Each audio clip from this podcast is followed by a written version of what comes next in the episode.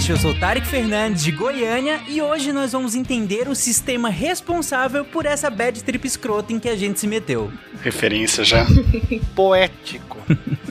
Oi, oi, oi, aqui é o André Trapani de Barra do Bugres, Mato Grosso, e não adianta muito alterar o sistema eleitoral se a população não votar com consciência. Pô, cara, vamos começar assim já. Olá, pessoas! Aqui no Mato Fencas, diretamente de Teresópolis, no Rio de Janeiro, e gostaria de dizer que a gente acabou de ter um concorrente melhor do que Boneca do Iguaçu, que é Barra de Bugres, que é já o nome da cidade. Parabéns, André. Essa cidade tem um nome maravilhoso.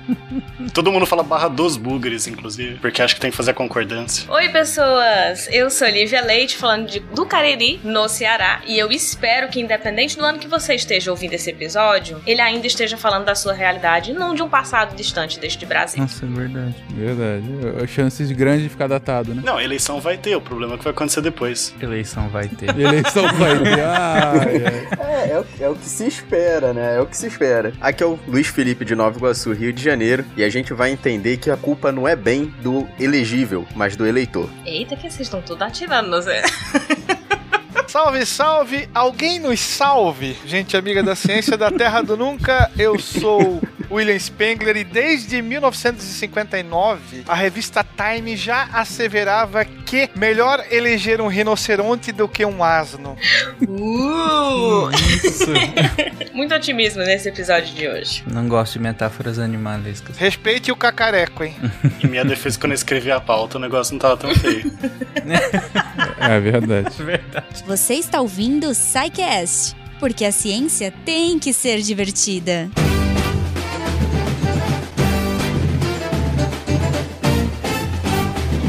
Você pensa que com as suas palavras você já ganhou meu voto, simplesmente se enganou.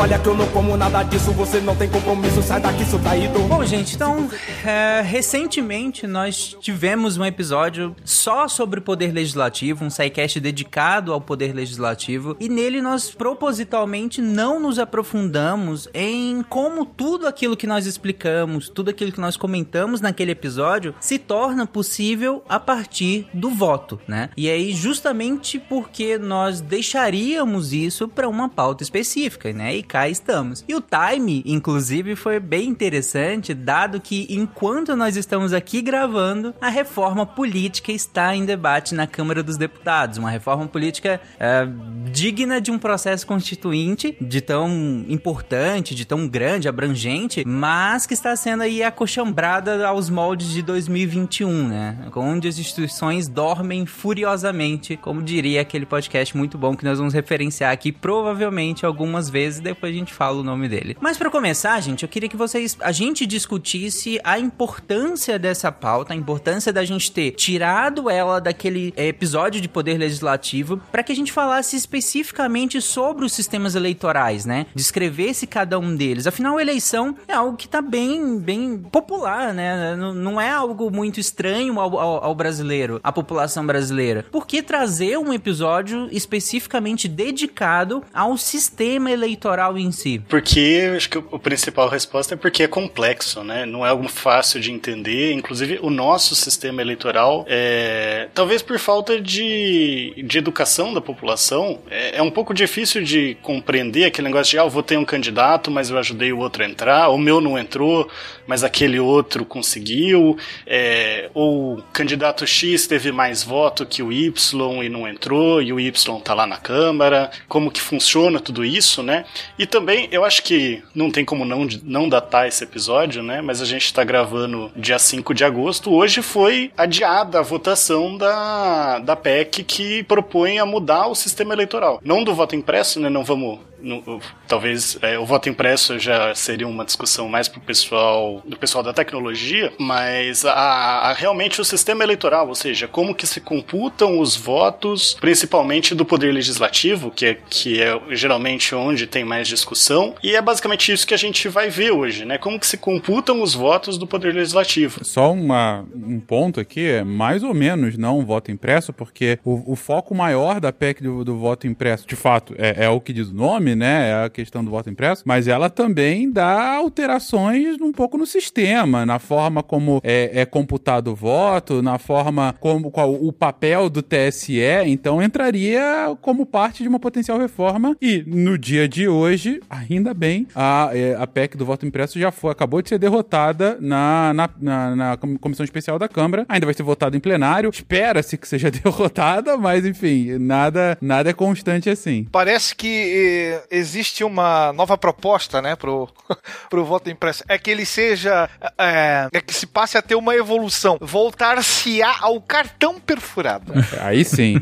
Aí sim, não tem como dar errado. É, só pra esclarecer, é que assim, na verdade são duas PECs diferentes, né? Inclusive que estão sendo votadas pelo pessoal é, que, que gosta de acompanhar, que tem a, a PEC 135, que é a do voto impresso, e a PEC 125, que é a. que primeiro era só para falar de feriado fora de. melhor, eleição não coincidir com feriado, né? Mas aí acrescentaram também essa questão do sistema legislativo, que aliás é uma pauta bem antiga, né? Que já se discutia. Eu acho que na, na eleição de uma Aécio o pessoal já estava discutindo mudanças é, do sistema eleitoral, lógico, muito antes também, mas porque aquela discussão meio que é o que desembocou nessa PEC, a PEC 125 de 2011, né? Então é uma PEC mais antiga, realmente, mas que está sendo discutida agora junto com esse pacotão de mudanças, entre muitas outras coisas, né? Semipresidencialismo, mas isso fica para outras pautas. É, aí que tá, gente. É, como esses temas vão ser. Eles, eles são adjacentes, mas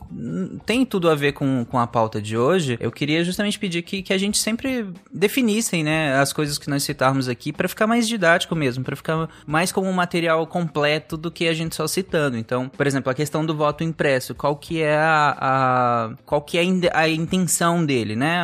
A questão do voto impresso seria que a gente continua com, com urna eletrônica, mas nós imprimiríamos uma, uma cédula, né, uma cédula física mesmo, que seria conferível, né, pelo eleitor, é, em quem ele votou. E aí ela seria depositada em outra urna, aí numa urna, lógico, física, né? Eu não lembro, é automático e cai automático ou o eleitor que coloca? Não lembro isso. Não, não, o, pela PEC o eleitor ele não entra em contato com esse com esse comprovante, ele cai direto nessa urna, não tem acesso a esse comprovante. Ele vê o comprovante, então assim, assim que ele ele, ele confirmou ali o candidato, é, é, há a impressão, ele vê atrás de uma de uma de um vidro de acrílico, então ele não pode ter contato, só para confirmar que de fato é o mesmo, né, do que ele havia colocado. E aí, se for equivocado, se rasuraria, não sei como é que seria o sistema para isso. É, e se for confirmado, cairia então no, na urna, nessa urna física. É até importante você definir isso, Tara, que você colocou muito bem, porque assim, é, não, não defendendo aqui o voto impresso, mas a gente vê muitas críticas que, que batem em outros sistemas, né, em, sei lá, voto físico mesmo. Então é, é importante até para fazendo as críticas saber direcionar elas, né? E aí tem as críticas como o custo, a isso da, desse sistema, a questão de você é, facilitar a conferência, né? Porque uma coisa é você tirar uma foto da, da tela da urna para mostrar lá para a pessoa que tipo, comprou o voto e depois você pode mudar. Outra coisa é você tirar a foto do cartãozinho, né? E também todas as questões de tipo, beleza, e a gente vai auditar e deu problema, a contagem dos votos impressos ficou diferente da urna, né? Como que isso vai funcionar? Qual que vai valer, né? E se na verdade tem menos votos impressos? E aí será que jogaram os votos impressos fora ou será que a urna é, foi hackeada, né? Então tem várias discussões que, que entram que são bem complexas. E já que trouxeram esse ponto, acho que é importante também a gente evidenciar algumas coisas que já acontecem hoje. A urna ela não fica conectada na internet, como tem gente, muita gente que pensa. Ah, no final, é, tem uma impressão de todos os votos da urna toda que fica disponível para que a própria população possa, caso deseje, né, olhar ali quando dá umas 5 horas da tarde eles fecham, que ninguém mais pode entrar para votar, mas fica disponível. Eles imprimem para mandar para diversos lugares. Um deles é colocar na porta da sessão eleitoral para que a gente possa acompanhar e, principalmente, hoje o voto já é auditável. É, um, só um ponto aqui que, que, é importante nisso que, que o André estava comentando é que essa PEC em específico ela traz a questão desse voto impresso, mas ela traz algumas coisas extremamente capciosas também. Por exemplo, a alteração de quem seria, de como seria feita a apuração dos votos. Hoje, o sistema da urna eletrônica que existe desde o final dos anos 90, ele é feito de forma centralizada a partir dos TS, do, do TSE e dos TRE. TREs, né? É, é, então, todos os votos daquele estado vão pro seu respectivo TRE, né? O, o Tribunal Regional Eleitoral, e é centralizado pelo TSE, o, o Tribunal Superior Eleitoral, que faz a contagem, faz a compilação e acaba dando o resultado final. Dessa forma, você tem uma garantia de uma entidade central que faz essa apuração. Por essa PEC, a apuração seria feita em cada um dos locais manualmente, a, a, a partir justamente dessa, dessa leitura tanto dos votos digitais como dos votos impressos. E tiraria, então, a primazia do TSE de fazer a compilação dos votos, dado que, a partir do que o presidente havia comentado, no, nas eleições de 2014, foi um algoritmo do TSE que pretensamente teria feito com que Dilma e Aécio ficassem trocando 270 vezes de posição na hora da apuração, uma chance tão pífia quanto a quantidade de átomos na Terra. Então, assim, é, por conta disso, você tiraria essa primazia para algum outro tipo de mecanismo uh, descentralizado. É, esse é o fato, é o que está nessa, nessa atual versão, pelo menos na versão agora do dia 5 de agosto dessa PEC, né? E é desnecessário dizer que a abertura de uma apuração nível regional é uma abertura de comportas para uma corrupção inacreditável, principalmente das muitas regiões do país em que a presença do Estado ela é no mínimo questionável, se não absolutamente ausente. Então, daí para algum tipo de milícia, tráfico, crime organizado controlar a apuração e alterar os rumos dela, ou menos ou mesmo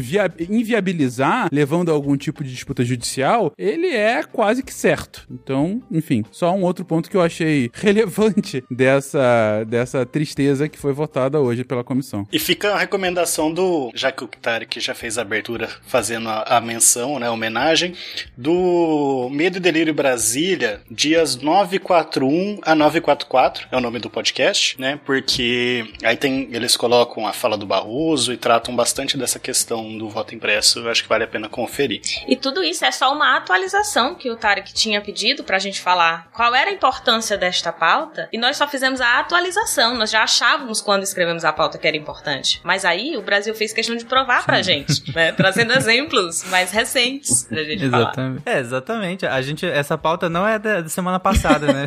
então, porque. Muito pelo é, contrário. Eu ia me restringir a falar que é muito importante pra democracia, mas assim, acho que já tá exemplificado, né? Qual que é a importância. É, sim. É o que o senhor vê na televisão, no programa do presidente, tudo colorido, todos com dentes, artistas milionários. Se é essa a sua realidade, então vote neles. PSDB, PT, qualquer P, sempre estiveram juntos. É falsa a briga entre eles. O Fencas comentou, na hora que ele estava explicando, em relação a como seria essa coisa física mesmo, né? O voto sai impresso, você veria o voto, mas não, não, não chegaria a tocar nem nada. E aí o Fencas até falou assim, é, e aí se viesse discrepante, é bom. Aí eu não sei como... Eu, eu também não sei, e eu acho que ninguém sabe exatamente qual seria o procedimento caso fosse é, discrepante. Caso o eleitor saísse não, peraí, o voto que saiu impresso é diferente do voto que eu dei na urna. E aí? Não tem resposta, aparentemente. Pelo que eu vi, não, ninguém sabe. Não, é, assim, em teoria, usando a lógica do, do sistema como foi apresentado, isso não poderia acontecer porque é, antes dele ter a confirmação final, ele teria a sua opção na tela e a sua opção impressa. E aí ele daria a confirmação final, entendeu? Então, se, aí se saísse discrepante, aí, enfim, aí teria que. Ah, não, aí o que deveria acontecer é o que já acontece hoje quando você tem um defeito nas urnas. Você substitui, né? Você é, aí finaliza, o cara não vota, né? Você é, é, deixa ele ainda com direito ao voto uh, e uh, uh, você substitui o aparelho para uma urna funcional. Não é comum, mas também não, não é impossível ter falha de urna, né? Ela não funcionar, ela tá quebrada e tudo mais. E é por isso que todos os, os locais de votação, você tem urnas sobressalentes prontas para caso haja algum problema. E aí, no limite, nos raros casos onde você não tem isso, você vai pro voto é, é, de papel. Nas últimas eleições, eu acho que nem teve. Nem teve caso de voto de papel, não precisou e tal. É, porque, é, como eu disse, é, é, é bastante incomum algum tipo de falha. Então, nesse caso, você afastaria aquela urna em específico, mudaria e tudo mais, e vida que segue, né? Eu acho que o problema maior do ponto de vista estrutural é na hora da contagem dos votos, você começar a ter um, uma discrepância muito grande entre os votos impressos e os votos digitais. Por quê? Por um lado, poderia ser a prova definitiva que o algoritmo é fraudado, e por outro, e mais óbvio, é estão de forma é, é, muito mais fácil é, manobrando os votos impressos, da forma como sempre o foi antes do voto digital. Uh, e aí você some lá com uns 100 votos que vai parar, sabe-se lá onde, ainda mais sendo esse processo de votação a partir de regiões descentralizadas, em que isso é mais suscetível de acontecer, e aí é o, o cenário ideal pro caos. É o cenário ideal pro caos porque disso para ter uma judicialização é um passo e de uma incerteza da, judi da judicialização para um cenário de anomia é um passo seguinte. E aí na anomia vem, de repente, forças armadas, vem algum estádio de sítio e vem a descontinuidade do processo eleitoral. Ah, mas você está sendo muito assim. Não, gente, isso aqui é o, é o, que acontece no mundo desde que o mundo é mundo. É, é, é, é só ver exemplos históricos do Brasil e de outros lugares. Ou seja, a forma de você impedir que haja descontinuidade do processo de votação é fazendo com que as instituições por trás dele sejam as mais sólidas possíveis e as mais isentas de críticas, as mais confiáveis. A partir do momento que o, a, a, o fundamento inicial da escolha de quem vai ficar com o poder é questionado no seu cerne, você não tem mais democracia. Você tem qualquer coisa menos democracia. Eu ia, eu ia pontuar justamente isso, assim, eu tô ouvindo vocês falando e num primeiro momento ficou na minha cabeça o seguinte, é, eu tô na frente de uma urna, eu digito o, o número do meu candidato, aperto para confirmar e aí sai um papel confirmando a confirmação, tipo, eu, eu fiquei pensando se é, esse eco tava rolando só na minha cabeça ou se efetivamente é, seria isso que ia acontecer. no, no, decorrer do, que, do, do diálogo de vocês, é, eu ia pontuar justamente isso, assim, é o, o tiro de misericórdia na credibilidade do, do processo eleitoral, porque é, você estende a contabilidade, né, a contagem dos votos, todo o processo. Se a gente é, desenvolve um, processo eletrônico para que a gente tenha maior celeridade na contagem, na contagem dos votos, para que a gente descubra o quanto antes é, se é necessário um segundo turno, é, quem foi que ganhou, quem por qu quantos porcentos e etc. A partir do momento que você dá esse passo para trás, é, você aumenta esse processo e parece que fica realmente é, o tempo que leva e aí vence de repente num, num, cenário bem extremista, mas que não é nada absurdo do que você estava colocando, Fencas. Você vence a, a, a, o período de validade de um governo e se você ainda não estabelece quem ganhou o último pleito eleitoral, como é que fica? Abre-se um limbo de governabilidade e aí é, a gente entra num, num ponto que é sempre importante trazer é, para esses tipos de debate, né? Que é a da vacância do poder. Na hora que o poder se mostra vago, o primeiro que levanta a mão e se mostra minimamente hábil é aquele que toma para si. Então, assim, de certa forma, é, a gente viu isso em 2018 quando você começa a desacreditar uma determinada vertente política e você, nesse período que tá, que tá desacreditando, você não coloca ninguém para poder concorrer. Você não, não eleva um, um adversário. E aí você deixa aquilo vago. É como você diz assim: olha, eu não sou capaz de duelar com o meu adversário, mas o meu adversário também não é capaz de fazer o que eu não sou capaz. E aí fica a grande interrogação: quem faz? E aí surge, né, é, quem surgiu e tá aí terminando de estragar o Brasil até 2022. mas é importante lembrar também que, já há um bom tempo, todos os mandatários foram eleitos através claro, do voto do eleitor. E aí volta ao papo inicial lá na abertura de que é, a, a, preocupação deve se dar muito mais com o eleitor do que com o próprio sistema eleitoral. É, essa questão do, da confiança, acho que a gente vai abordar mais ainda ao longo do episódio, quando a gente vai falando das instituições e tudo mais, como que a gente constrói essas instituições para além da questão física. Mas, gente, vamos entrar na pauta, né?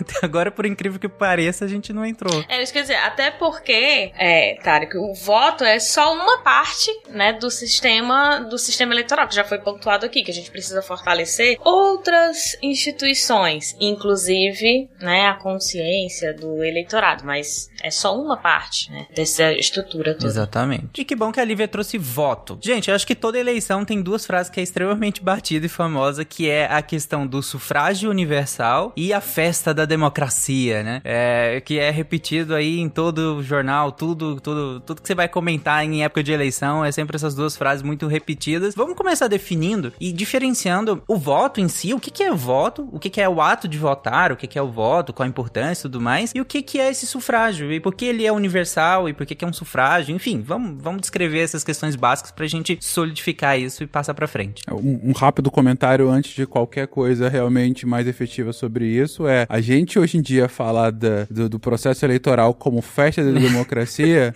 é algo similar ao, ao lema lá do Sport TV da Olimpíada, despertando o melhor de nós. Não, não é bem isso, não. Não é exatamente assim que acontece.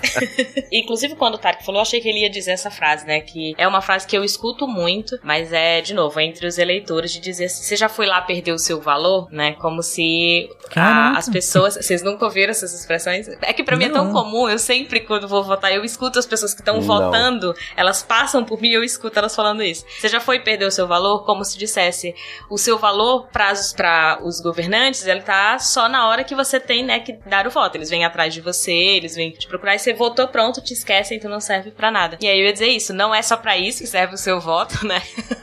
o voto em si, independente de ser em sistemas eleitorais pra gente selecionar, né, um, um pra gente escolher os nossos representantes ou escolher é, ideias, porque não necessariamente a gente vota em representantes, a gente vai falar isso é, mais pra frente. O voto, ele é em si um ato de, de, de posicionamento, né? Quando você está colocando sobre o que você concorda ou sobre o que você discorda em uma determinada situação. Seja uma pessoa, seja uma, um tema, né? Eu quero votar em fulano, eu quero votar a favor da, da PEC tal, né? Então, sempre nesse sentido de você indicar alguém. E é bom, aproveitando para a fala da Lívia ali, mas pra gente quebrar um pouco isso, que o voto é uma das formas de exercício... Da cidadania, né? De, de exercício político, né? Não vou nem falar democracia, até porque é, tem uma diferença que às vezes a gente confunde entre democracia e república, né? São sistemas que nasceram diferentes, em, em situações diferentes, e, e, que não necessariamente vão estar ligados. Você tem democracias que não são repúblicas, como a, a monarquia inglesa atual. Você tem repúblicas que não são democracia, né? Vide a ditadura civil militar brasileira, é, ou na ótica que a gente tem hoje a, a república, a primeira república do Brasil, né? Lógico, eu, eu estou pegando a nossa ótica de democracia, em que a gente tem exercício de pressão, né, a partir de grupos de pressão para que os deputados votem em determinada pauta. A gente tem instrumentos, apesar de pouco usados no Brasil, né, como referendo, plebiscito,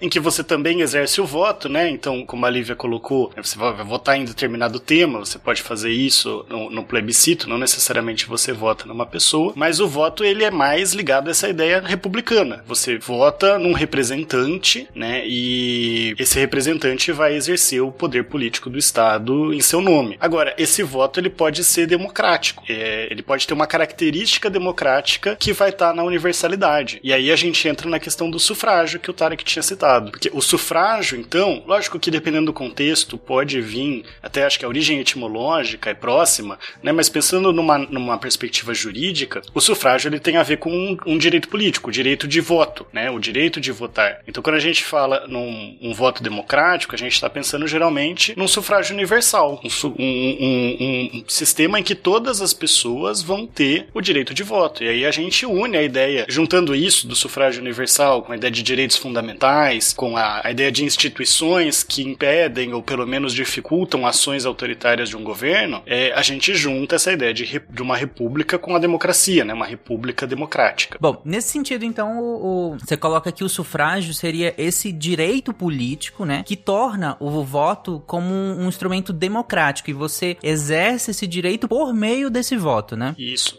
Você exerce o, o direito de escolher os seus representantes por meio do voto. Então o voto é um, um ato de exercício do direito do sufrágio, não o, do direito de sufrágio, né? do direito de votar. Não o único, né? Como eu disse, tem outras formas de exercer esses direitos políticos, que são direitos fundamentais, mas talvez o principal, né? O, o que tem mais poder e por isso que dá a impressão que é, ó, o valor que tem é esse, né? E é, o, o, deputado ele tá preocupado ali com o seu voto, ele vai agir com o seu voto para conseguir o seu voto, depois não vai conseguir mais, mas a gente tem sim outras formas de, de pressão política dentro da democracia, né? Dentro dos próprios partidos, dos grupos de pressão, né? Então, eu aqui com, com aqueles que pensam como eu, vamos exercer esses direitos.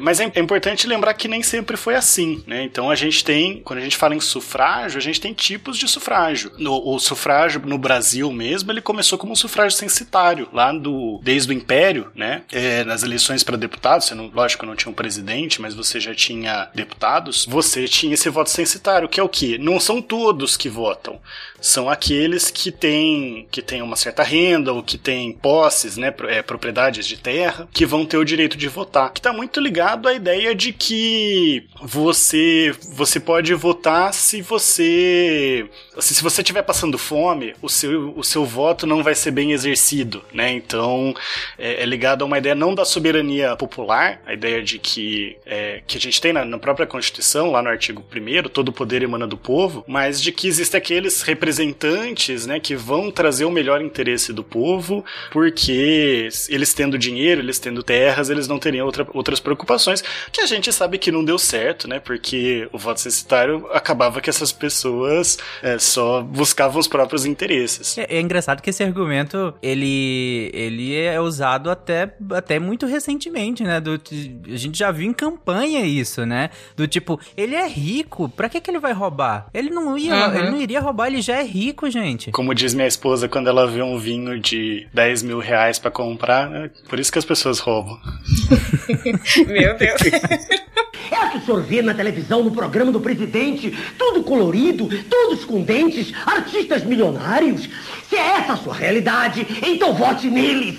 PSDB, PT, qualquer P, sempre estiveram juntos. É falsa a briga entre eles. A história do voto no país começa lá ainda no nosso, na nossa tenra infância colonial. É, nós temos registros que em 1532, o Martim Afonso de Souza, então capitão donatário da capitania de São Vicente, ele organiza e convoca uma eleição para escolher o, o conselho administrativo da vila, já que praticamente durante todo o período colonial, é, essas eleições elas têm um caráter estritamente local, ou hoje a gente poderia chamar de, de municipal. Isso já vinha, né, da, da tradição ibérica. E esses que votavam, eles ganhavam, eles eram chamados por uma alcunha bem interessante que ecoou durante, durante quase toda a história do país. Eles eram chamados de, entre aspas, homens bons né?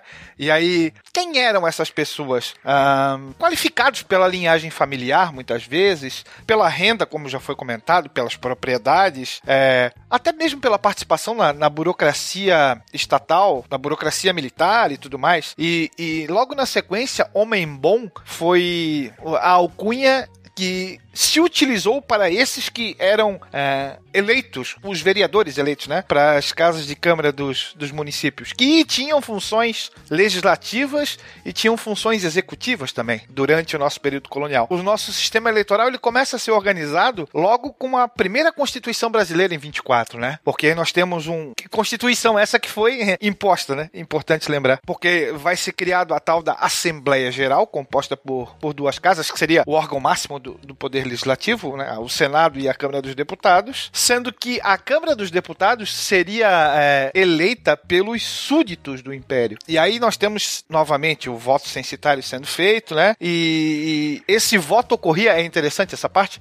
porque ela tinha quatro graus de votação. Então você tinha os cidadãos da província que votavam em outros eleitores, que eram chamados de compromissários. Esses elegiam os eleitores da paróquia, que por sua vez elegiam os eleitores da comarca, que finalmente elegeriam os deputados. Interessante, é um sistema de voto indireto, então, né, que a gente inclusive vai tratar mais para frente. Né? Você não vota no deputado, você vota em quem vai escolher esse deputado. Ah, já vota indireto, inclusive, né? Sim. É, indireto, indireto três níveis. Tudo isso vinculado a rendas, por exemplo, para você ser um votante, a renda mínima deveria bater os 100 mil réis anuais. E para ser um candidato a, a deputado, variava de 400 a 800 mil réis. Então eram somas bem consideráveis, o que fazia com que, claro, a maior parte da população ficava de fora. É interessante assim que é, não era qualquer um que tivesse renda que podia votar, né? Você tinha que ser homem.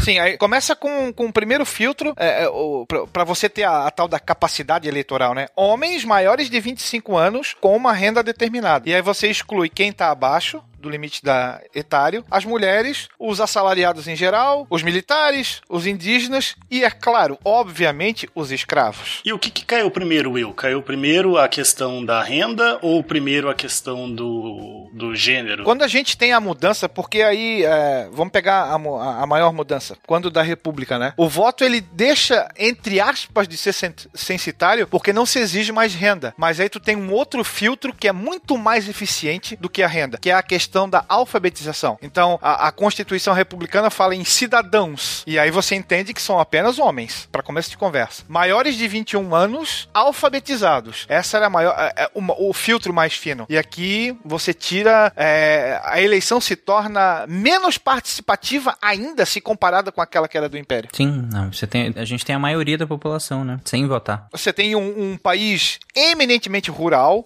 e eminentemente alfabeto nessa época, né? A gente está falando do início do século XX. É interessante que a Constituição da, da República ela nem se preocupa em falar que são os homens, né? Porque é como se não fizesse sentido a mulher votar. Então você nem precisa fazer essa restrição. Tanto que desde essa época já existiu uma vírgulazinha em relação a esse tipo de interpretação. Porque ali não fala homens, fala cidadãos. E o movimento é, pelo voto feminino já é forte nessa época, inclusive, né? É, nós já vamos ter exemplos de outros países que, que mais ou menos nessa mesma época já se estruturam. Só que aí, né, a questão da outros tempos, né, uma outra sociedade, implicitamente você entende que o público feminino tá fora de questão. E a, a primeira, inclusive, vai ser a Nova Zelândia em 1893, então é bem aí mesmo na, na época. Só que o Brasil. E é interessante, né, porque você tem o Rio Grande do Norte, na verdade, primeiro, em 1928, garantindo o, o direito de voto para as mulheres, de votar e ser votado, né, para as mulheres com uma lei estadual de 1928, inclusive tendo uma mulher prefeita em 1929, em Lages, né, município de Lages, que antes então do, das brasileiras em geral poderem votar, você tinha no Rio Grande do Norte uma, uma mulher sendo eleita prefeita. Então, bem disruptivo nesse sentido. É, porque no né? país todo só em 32, né? No país todo só em 32. Quando é organizado, porque mesmo assim, em 33 é que vem aparecer a primeira mulher para a Assembleia Constituinte, e aí eleita só em 34. E as mulheres só vão poder votar para presidente na eleição do Dutra, né? Porque 32, depois a gente tem o que? O Getúlio Vargas tomando, dando o alto golpe. 37 começa o Estado Novo, exato. E aí, quando que você fala que, que passaram a votar mesmo? A primeira é na eleição do Dutra. Logo depois do fim do, do Estado Novo. Ele termina em 45, é a eleição seguinte. Eleição seguinte. O Vargas volta em 50, mas, mas tem o Dutra no meio. Para caso vocês queiram saber um pouco mais sobre o debate da emancipação feminina no mundo e também um pouco no Brasil, uh, tem o Notas Históricas 3, o SciCast 189, em que a gente fala sobre isso, que na verdade as mulheres falam sobre isso ao som de Cavalgada das Valquírias. Verdade. Nossa, longínquo, né? Rapaz, nem fala.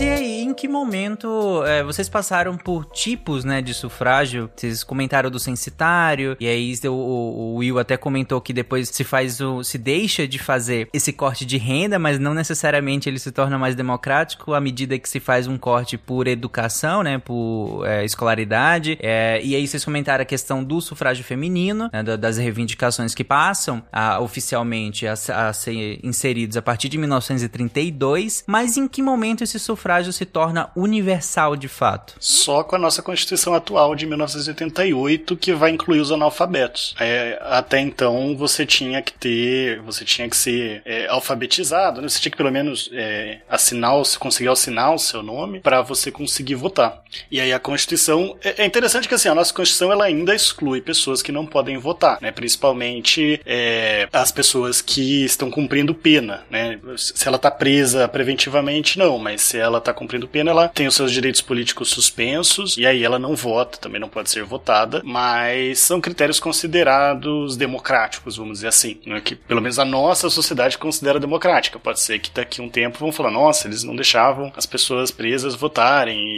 e, e aí quem que ia é, interceder pela justiça ali, né? Às vezes estava tendo prisões injustas que não, não deve acontecer muito no Brasil, né? Mas gente sendo presa injustamente. Imagina. Nunca ouvi falar. É, Nem todo dia, né? E a Justiça Eleitoral, o Tribunal Superior Eleitoral e os tribunais regionais é, são criações do governo Vargas. Até então isso não existia. Então você tem eleições sendo organizadas e fraudadas a torto e a direito durante toda a Primeira República Brasileira. Só a título de curiosidade, né? Quem a Constituição impede de votar são os estrangeiros, os, concri, os conscritos, né? Que são aquelas pessoas que estão prestando o serviço militar obrigatório. Aí tem os direitos políticos suspensos, aqueles que são considerados absolutamente incapazes para os atos da vida civil, né?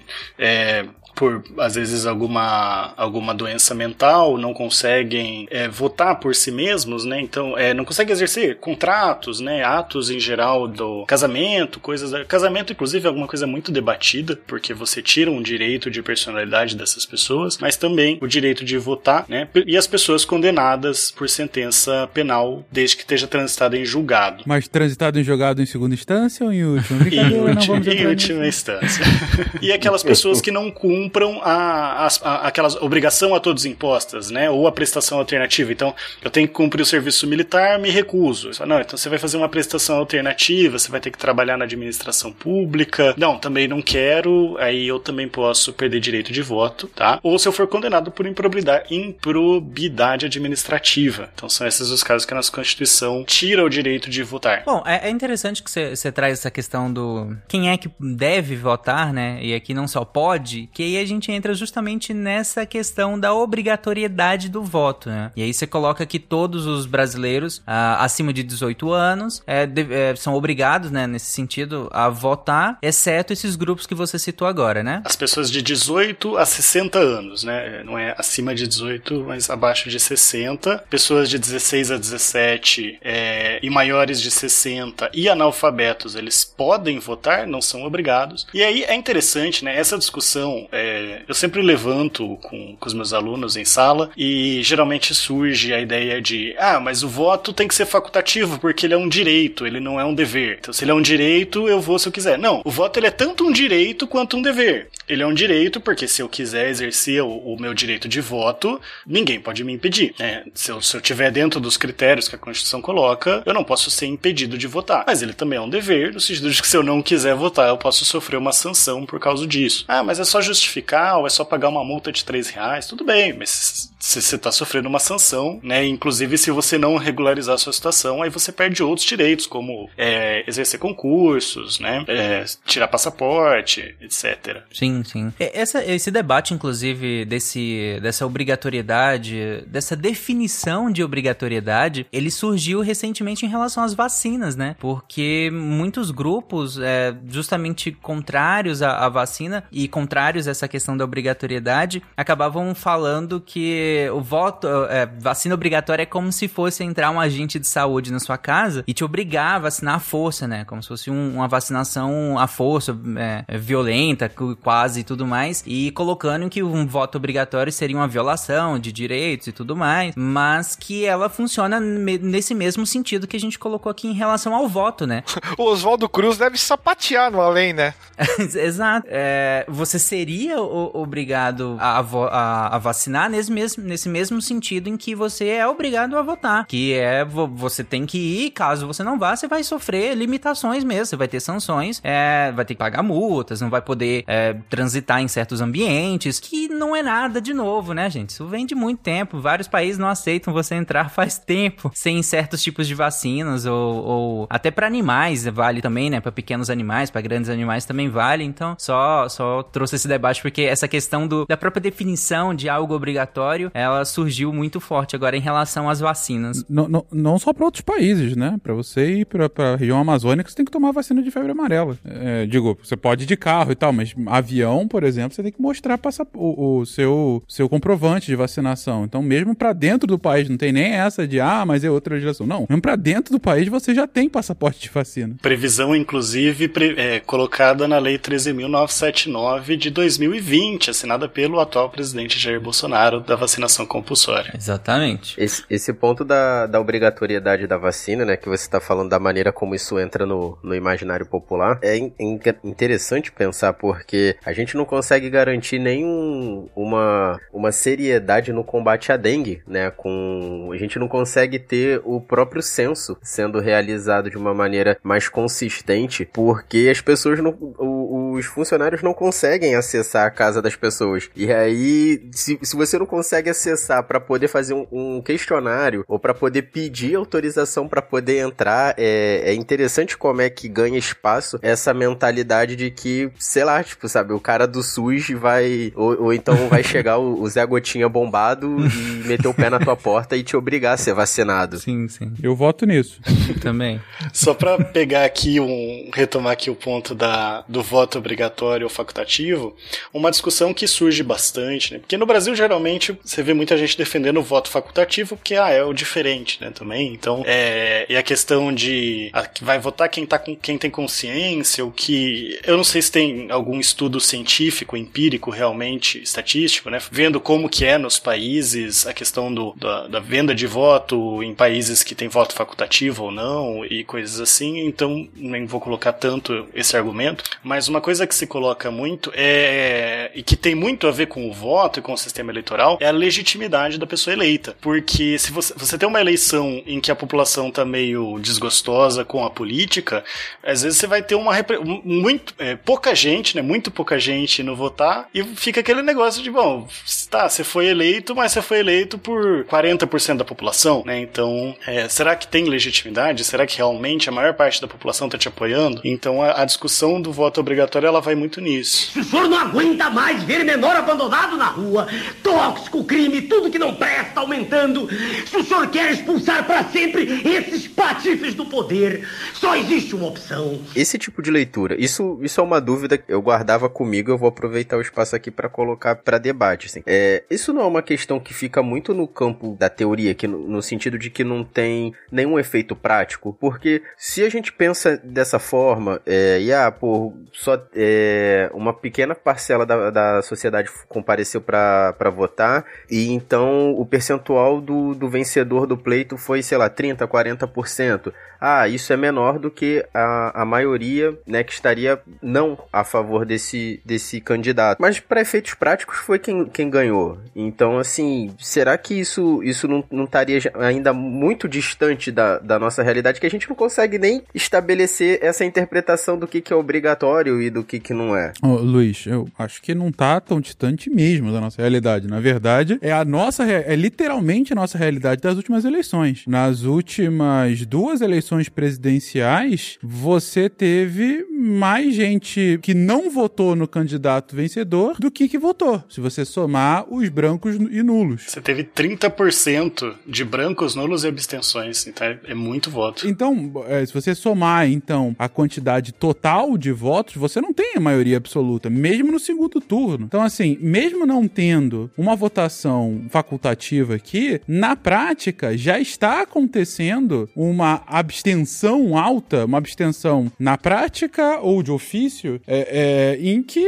as pessoas simplesmente não vão votar e depois paga lá a multa, né? Ou fala que tava fora da cidade, coisa assim. Ou se vai, vota branco, eu anulo porque eu sou contra tudo que tá aí. E, e isso, assim, eu citei as eleições é, presidenciais, porque, enfim, aí envolve todo mundo aqui que tá ouvindo no, no Brasil, mas idem para as eleições regionais, de, de estado, de município, em que esse é um fenômeno muito, muito constante. Você vê o nível de abstenção das eleições de governador do Rio de Janeiro de 2018 é patético de alta. Eu acho que passou de 40%. Cara, quase metade da população não votou em ninguém. Isso é, é, é, é incrível se você parar pra pensar, entendeu? Então, entendo a sua pergunta do tipo, ah, mas na prática o cara ganhou. Sim, a regra do jogo é, dentre os votos que valem, e a gente vai falar um pouco mais lá na frente, mas dentro, dentre os votos que valem, se eu tenho a maioria, eu sou eleito, né? Se eu tô, tenho a maioria absoluta no primeiro turno, sou eleito no primeiro turno, e se eu tenho a maioria no segundo turno, também vai ser absoluta, né?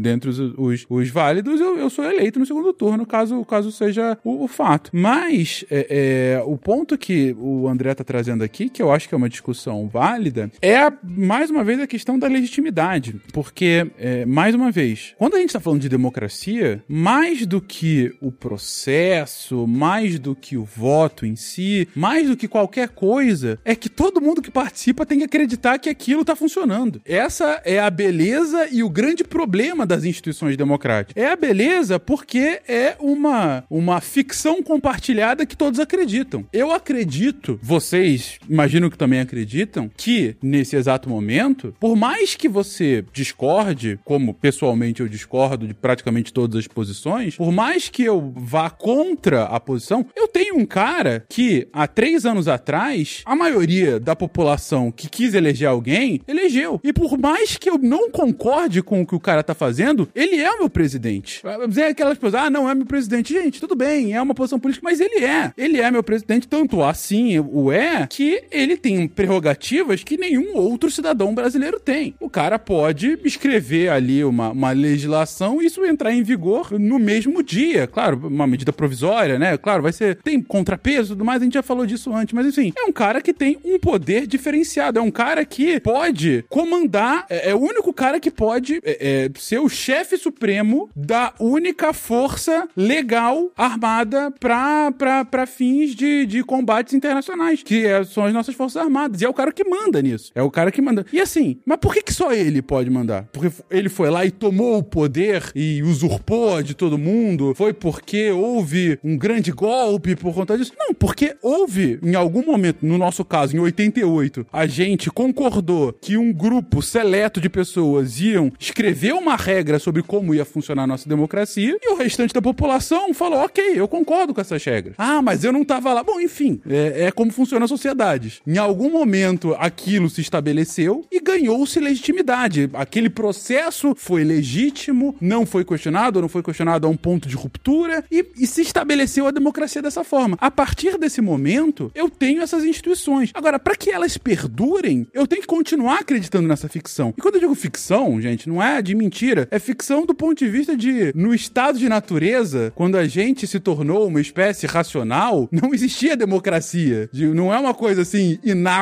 da nossa biologia, sabe? Não é o, o natural, né? É algo criado. É, é, é, um, é uma instituição artificial. E mais do que isso, é uma instituição artificial compartilhada entre os outros. Não basta eu falar assim, o Brasil será democrático. Porque eh, só essa frase já tem várias premissas que os outros têm que acreditar. Brasil, o que é Brasil? O Brasil também não é uma não é algo, uma entidade natural. É uma construção artificial. Então, o Brasil, esse país legítimo que tem aqui dentro desse, território o controle absoluto das forças armadas e, enfim, etc, etc, etc, ele é uma democracia. Ele tem um sistema em que a população tem o direito a voto, um voto que hoje que é universal, tudo mais. Mas assim, se eu falar isso para vocês, vocês falarem, ah, deixa pra lá, eu quero, é, nós queremos, na verdade, uma autocracia, eu quero que o meu grande líder, que é o meu guia espiritual, seja o, aquele cara que vai nos guiar, beleza, essa é a verdade compartilhada que vai prevalecer, e por mais que eu discorde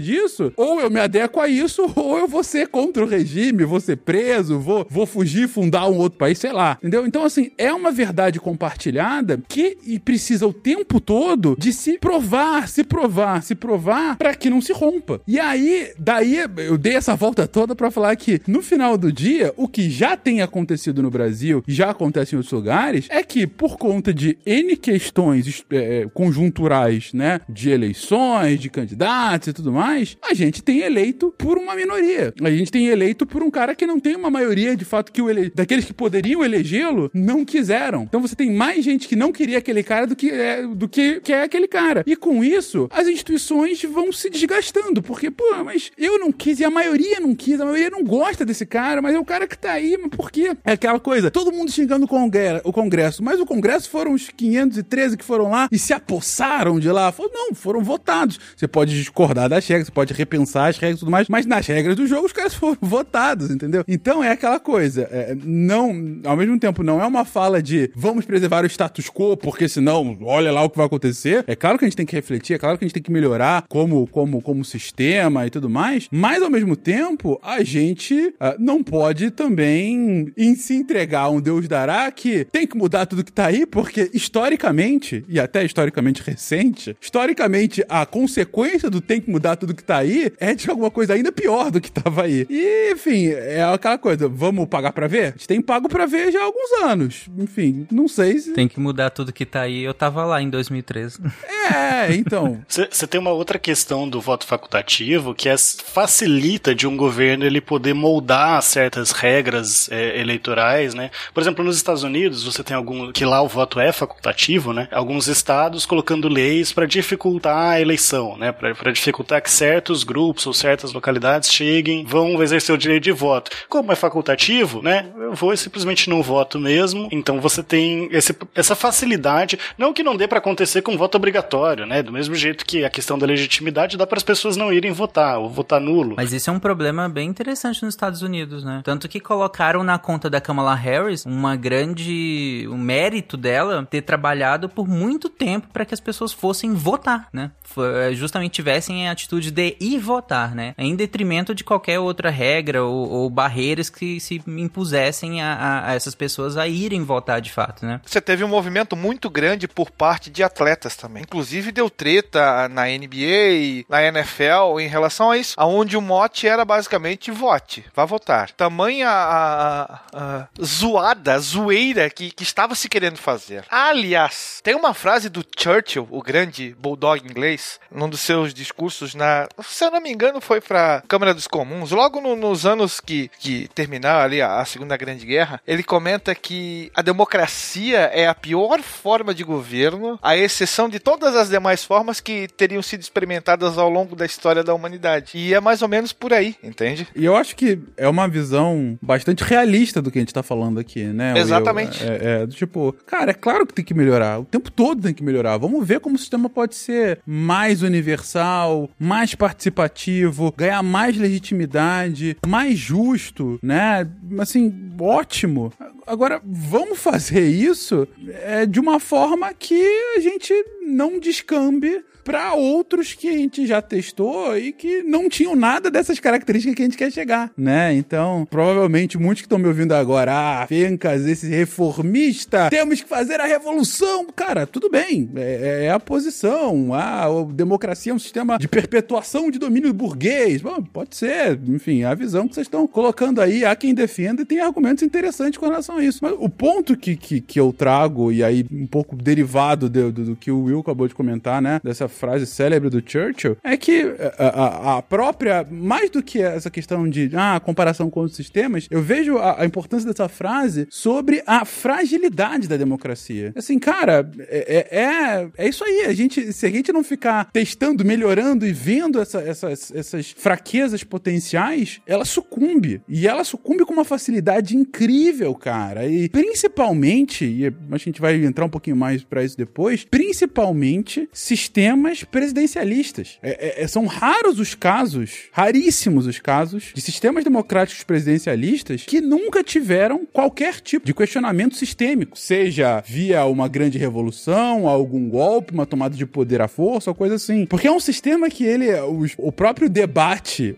embrionário da democracia norte-americana lidava, lidava justamente com isso, sobre o, o potencial perigo que é a figura do presidente para ele virar um ditador, né? E lembrando toda a história do, dos Estados Unidos, era justamente porque eles estavam fugindo disso, né? De tentar sair de alguma autocracia monárquica. E aí, mas a gente vai colocar um presidente com um cara com esse nível de poder. Então, assim, são raras as presidencialismos que de fato conseguem se sustentar sem qualquer tipo uh, uh, de, de, de fratura ao longo da sua história. E então é por isso mesmo que, uh, por mais críticas que façamos ao, ao regime democrático, se é algo que a gente preza, é algo que a gente tem que cuidar com um carinho absurdo para que ele não se perca no meio do caminho. E aí, antes, as pessoas, como o exemplo que eu falei, que acreditam, né, que vão perder o seu valor, mas elas continuam indo lá, votando e tentando entender e participar do processo, do que alguém que se isenta dizendo que não é responsável porque não esteve lá em 88, ou porque, enfim, permite, porque acaba sendo governado por alguém que realmente desejava que você não se interessasse pelo assunto, né, não fosse votar e não participasse. Ou que votou no Amoedo, né? Como o Fencas estava comentando a questão dessa legitimidade, dessa confiança nessa ficção e aderir a esse sistema, mesmo com um nível de abstenção tão grande, não é nenhuma exclusividade dos sistemas ultrademocráticos, né? Eu lembro, vocês estavam comentando, eu fiquei tentando lembrar, mas eu acho que recentemente, há não muito tempo, nós tivemos eleições no Irã. E o nível de abstenção lá foi em torno, se eu não tô muito enganado, em torno de 60% de abstenção. É uma abstenção gigantesca, né? Mas aí você fala, ah, então eles têm uma ultra confiança nessa ficção e narrativa e tudo mais, e essa legitimidade advém dessa. Não necessariamente, né, gente? Eu acho que aí você tem que ocupar, digamos que com outras coisas, né? Que não sejam necessariamente essa ficção que o Frank estava comentando, né? O que você tá trazendo é, é, é, é não cair no. Eu tenho algumas expressões para isso, uma que eu gosto é, é o democratismo, né? Que é você se utilizar de um sistema de voto, uh, mas em que a, a, as instituições por trás dele são absolutamente ou fraudadas diretamente ou com uma influência muito grande daqueles que estão no poder, né? Então, assim, que você não tem de fato ou a livre escolha ou um resultado justo ou, sei lá, você tem algum tipo de, de problema no meio do caminho. Qual é a consequência disso? A consequência disso é que você vai ter sempre o resultado que você quer e, uh, ao mesmo tempo, vai poder utilizar esse resultado falando, não, mas isso aqui é a vontade do povo. Olha só, eu fiz isso aqui. Isso Você cara... tem os presidentes que ganham com 200% de eleição, é isso, né, em seus é, países. É isso, mas o, tem... que, o, o, o que o Tarek tá trazendo entra no conceito de legitimidade, que é um conceito bem complicado, porque a gente está acostumado com o nosso sistema, que é um sistema que a gente elege os líderes, né, e o Fencas estava tratando bem da legitimidade dentro desse sistema. É questão de que, bom, eu, eu não concordo com o presidente que está lá, mas eu concordo com o sistema que o elegeu, portanto, ele tem legitimidade, né? O, o próprio Temer, que tinha uma rejeição é, é, acima da, de, de 50% da população, né? Mas ele era legítimo, é lógico, dá para discutir que ah, o impeachment foi, foi, foi golpe, que ou que ele também deveria ter sofrido impeachment, mas vamos supor que, vamos pressupor que o impeachment foi tudo certo só para fins de didática, né?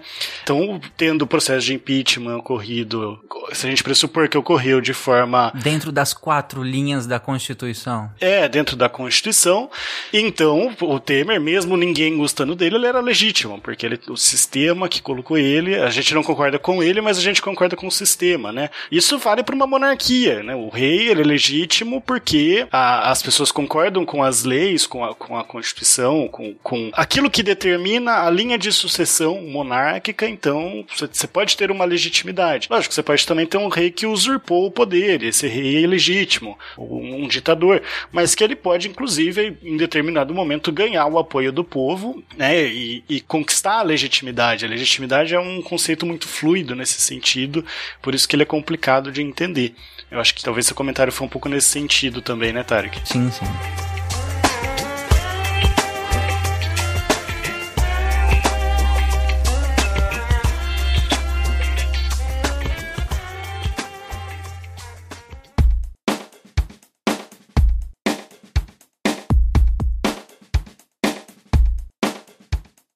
Bom, gente, então vamos aproveitar que a gente tá na metade do episódio para justamente entrar no tema principal dele, que são os sistemas de fato eleitorais, né? Vamos descrever esses sistemas e aí, claro, o foco vai ser o sistema eleitoral brasileiro, mas é interessante a gente trazer outros exemplos até para colocar o nosso em contraste, né? Aqui, é, inclusive, já entra aquele debate: qual que é o melhor, qual que é o pior e se vale de fato essa comparação, ou se às vezes a gente tá comparando coisas que não são necessariamente comparáveis, né? Para atribuir tanto valor, assim, se um é, ser, é de fato melhor ou pior do que outro. Enfim, vamos, vamos descrever o, o nosso sistema eleitoral e quais os tipos de sistemas eleitorais que nós temos. Eu já adianto que, assim, todos têm vantagens e desvantagens, né? Então falar melhor ou pior é complicado, depende do que você tá querendo, depende do seu objetivo. Para mim é muito claro, melhor é aquele que perpetua no poder aqueles que concordam comigo.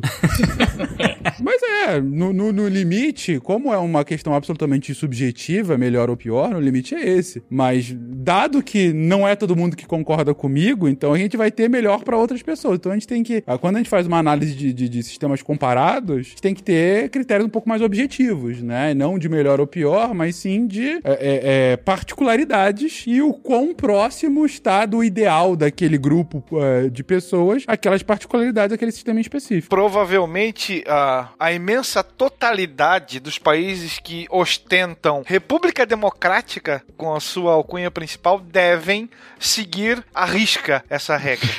Mas, então, Tarek, aqui no Brasil a gente tem dois sistemas, vamos dizer assim, né? A gente tem um sistema que aborda dois tipos de, de eleição, né? Que é o majoritário ou paritário, que é aplicado para presidente, para os chefes do executivo, né? Presidente, prefeito, governador, e para o Senado, e o proporcional, que é aplicado para os deputados, vereadores, deputados estaduais, né?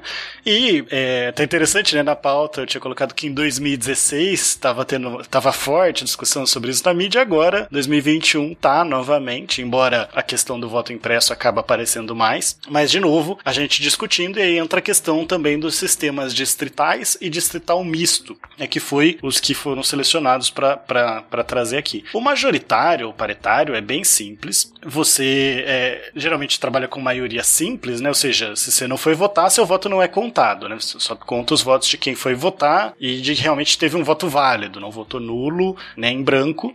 E aí, o pessoal gosta de falar 50% mais um, né? Mas matematicamente falando, já que aqui é o SciCast, matematicamente falando, 50% mais um não é tão preciso, né? Porque se você tem 11 pessoas para votar, metade é 5,5, mais um 6,5, a pessoa só ganharia com 7 votos. Com 6 ela perderia, né? Então, se você quiser ser matematicamente preciso, e, eu já vi um pessoal tá discutindo uma vez uma lei aqui na universidade e tinha gente que tava querendo colocar o conceito matemático, em vez de colocar maioria simples, maioria absoluta que resolve, né? Que é o maior número inteiro acima de 50%. É... então é isso, é o maior número inteiro acima, é, acima de 50% a pessoa ganha a eleição, né? E no caso do sena, do, dos senadores, você não precisa dessa maioria simples, basta você ter a maioria, é, não precisa ter esses 50%, né? Basta você ter realmente a maioria dos votos, ficar na frente, quer dizer, se você teve 33%, mas o segundo colocado teve 20%, o senador ganha, porque a gente não tem o sistema de segundo turno. Agora, o caso do presidente, ele precisa ter acima de 50%, então se ele não conseguiu isso no primeiro turno, vai pro segundo turno para ele ser votado. Isso acontece também em prefeituras de menos de 200 mil pessoas, não é isso? Isso, prefeituras menores, o prefeito não, não tem segundo turno, né? Então tem essa questão. E é interessante, assim, que a gente vê isso como parecendo um modelo óbvio, mas Bolívia e Argentina, por exemplo, adotam um sistema um pouco diferente, né? Com uma, a gente tem a peculiaridade do segundo turno, vamos dizer assim, mas cada país pode ter a sua peculiaridade. E, e isso é importante pra gente entender que a gente vai falar aqui de modelos ideais, né? Não dá para falar de, de, tipo, ah, tal país tem essa peculiaridadezinha que muda, porque senão talvez daria um, um, um podcast para cada país, né? Mas só para dar exemplo, Bolívia e Argentina, eles também adotam esse sistema proporcional para presidente, mas se o primeiro colocado no primeiro turno tiver mais que 40% e tiver uma diferença maior de 10% do segundo colocado, ele ganha no primeiro turno. Aquela eleição do a última eleição do Evo, se eu não me engano, foi assim, não teve segundo turno e, e o pessoal questionou, né, e teve toda teve basicamente falar não, você não vai entrar no poder. O, aqui no Brasil, o Bolsonaro se se, se, se, se funcionasse esse modelo, o Bolsonaro teria sido eleito no primeiro turno. Né? Ele teria conseguido essa, essa marca. Por que que tem isso? Por uma questão de economia. É muito difícil de, de outro candidato conseguir superar os votos. Lógico, a gente tem os nulos, os brancos, que podem falar, não, peraí, agora o negócio ficou feio, deixo ir lá votar, mas por uma questão de economia, a eleição é cara, a gente fala, não, vai ser difícil de passar, então a gente já é, a gente já encerra a eleição por aqui. Existem outras formas, não é tipo, então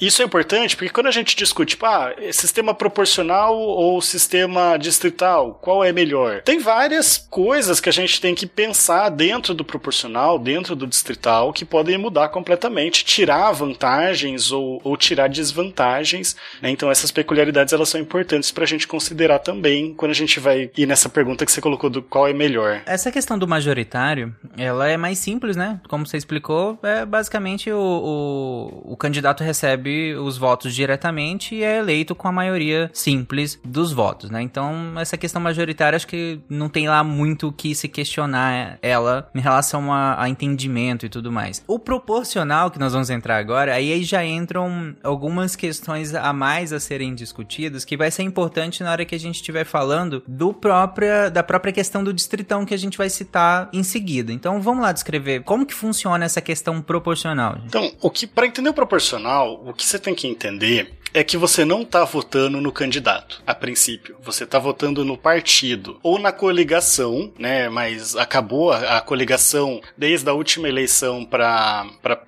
municipal, né? Para vereadores, no caso, você não pode mais fazer coligações. Vou explicar um pouco melhor como que funcionava, como que funciona.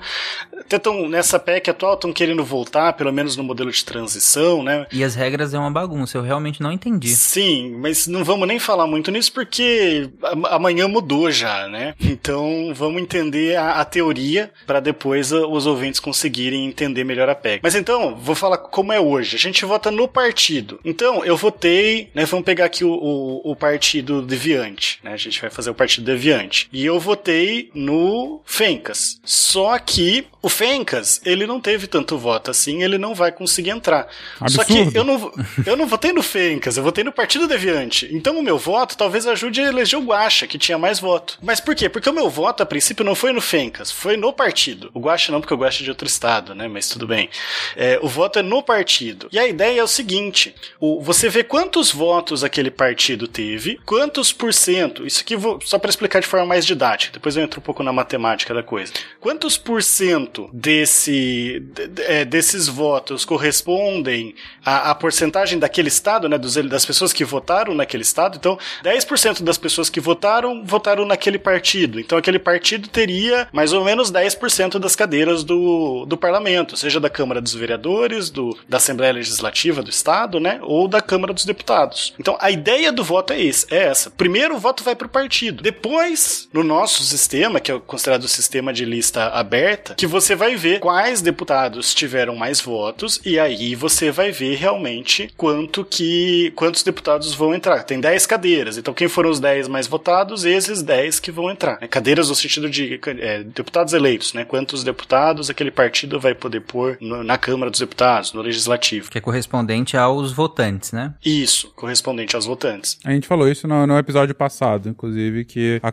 o, o, tamanho dos legislativos tem uma proporcionalidade com o tamanho dos habitantes, né? Seja do estado do, ou do município, mas é, é, em ambos os, e, e, também a nível federal, né? No caso do, do Congresso, é, mais com, com mínimos e máximos, né? Então. É, mas o que eu tô colocando aqui, Fencas, não, não é bem isso. Não é de quantas, não é quantas cadeiras o estado de São Paulo tem. É quantas cadeiras o Partido, o partido Deviante ganhou levar, né? no estado de São Paulo. Então ele. Vamos, vamos entrar na matemática da coisa, eu acho que vai entender melhor. Mas o que eu queria trazer aqui era essa ideia de que você vê quanto, quantos por cento de voto aquele partido teve para ver quantas cadeiras. Mais ou menos se ele teve, sei lá, 10% dos votos daquele estado, ele vai conseguir 10% das cadeiras que aquele estado tem, né, que são definidas conforme a gente falou no, no cast de poder legislativo. O teto, teto, teto é isso que o Fengas falou, que em relação à, representatividade do, do, do estado na, na, Câmara dos Deputados, né? É, uma coisa é quantas cadeiras o, o estado tem na Câmara, e aqui o que eu tô falando é quantas cadeiras o partido tem dentro dessas cadeiras do estado. Isso é uma coisa que é importante colocar, que a eleição, tanto para deputado quanto para senador, ela é por estado, né? Você vota nos candidatos do seu estado. Então Então,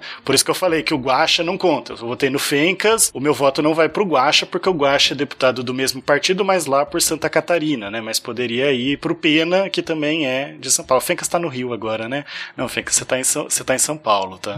É, não, beleza. Então, Pegando então o caso numericamente para ficar mais fácil. São Paulo, maior estado da federação em número de população, tem 70 deputados federais na, no, no Congresso, né? É o quem, quem mais tem. Ah, nesse caso hipotético em que o Partido Deviante conseguiu 10% dos votos, é, a conta aproximada aí é que a gente teria acesso a sete cadeiras, né? Então, o Partido Deviante de São Paulo tem, então, sete cadeiras aqui é, é, no é, do, do, Congresso, né? E aí você faz a, a, a soma aí com os outros estados para saber essa distribuição de forças, né? Exato. Aí vamos pensar o nosso, vamos chamar de deviante, né? Porque a moda agora é não ter partido na frente, né? É então, verdade. os deviantes. Pode ser movimento deviante, por exemplo, também, que é. Então, movimento deviante fica bom, né? Vai ficar bem bom MD. Movimento MD. Deviante do Brasil, MDB.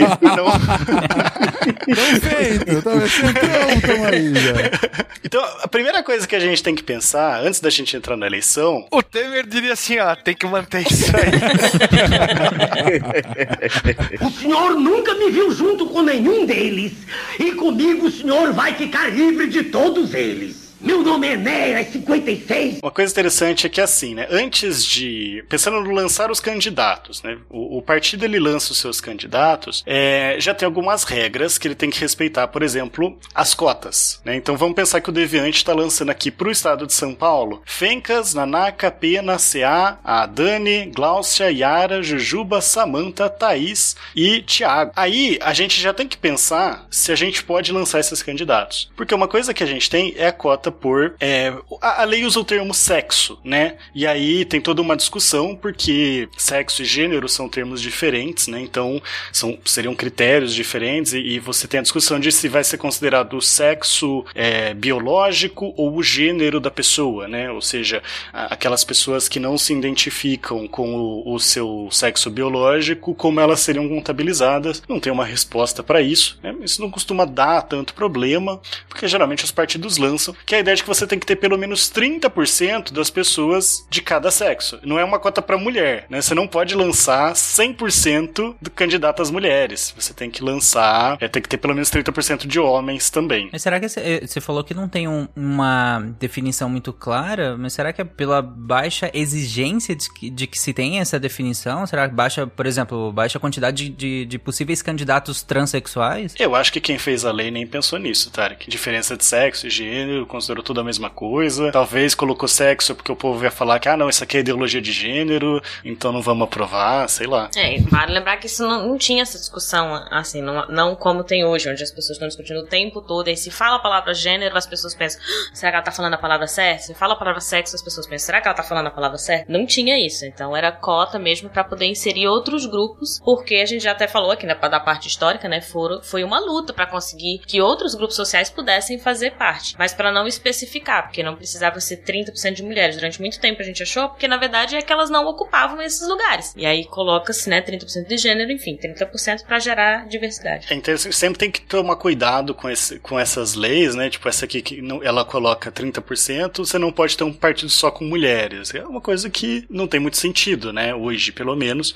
Esperamos que no futuro faça sentido. Tem um partido das mulheres, né? Opa, que é cheio de mulheres, inclusive, Partido das Mulheres do Brasil. Eu pesquisei aqui que eu citei o partido. É, o partido chamava Partido da Mulher Brasileira, mas ele mudou de nome. E agora ele se chama Brasil 35. Fica aí a informação. Tem um motivo do 35? Não faço a menor ideia. Não tinha mulher, aí jogaram o número, que deve ser o número do partido. É, eu não faço. É, a 35 é o número do partido. É realmente criativo. Uhum. Pois é. Pelo menos tá, tá, mais coerente que antes, né? Ah, sim. É, exato. É, reflete mais o pensamento do, né, da proposta do, do partido. Agora, é, no Chile, eles colocaram na Constituinte uma, é, vagas definidas para homens e mulheres, né? E teve mais. As mulheres foram mais votadas que os homens e acabaram tendo que entregar cadeiras também. Então é, é bem complicado você fazer a lei de qualquer jeito achando que o povo não vai votar, né? Não vai ter. Sim. Você tem que fazer pensando na representatividade. Teve um caso de sucesso desse, de, de composição uh, por gênero, é, que foi o caso de Ruanda, em que depois do, do massacre, né, que acontece lá, do, do extermínio que acontece em 94 entre os Hutus e Tutsis, quando o, o país volta a se, a se formar e a construir instituições, uma das soluções que foram planejadas, né, é que houvesse uma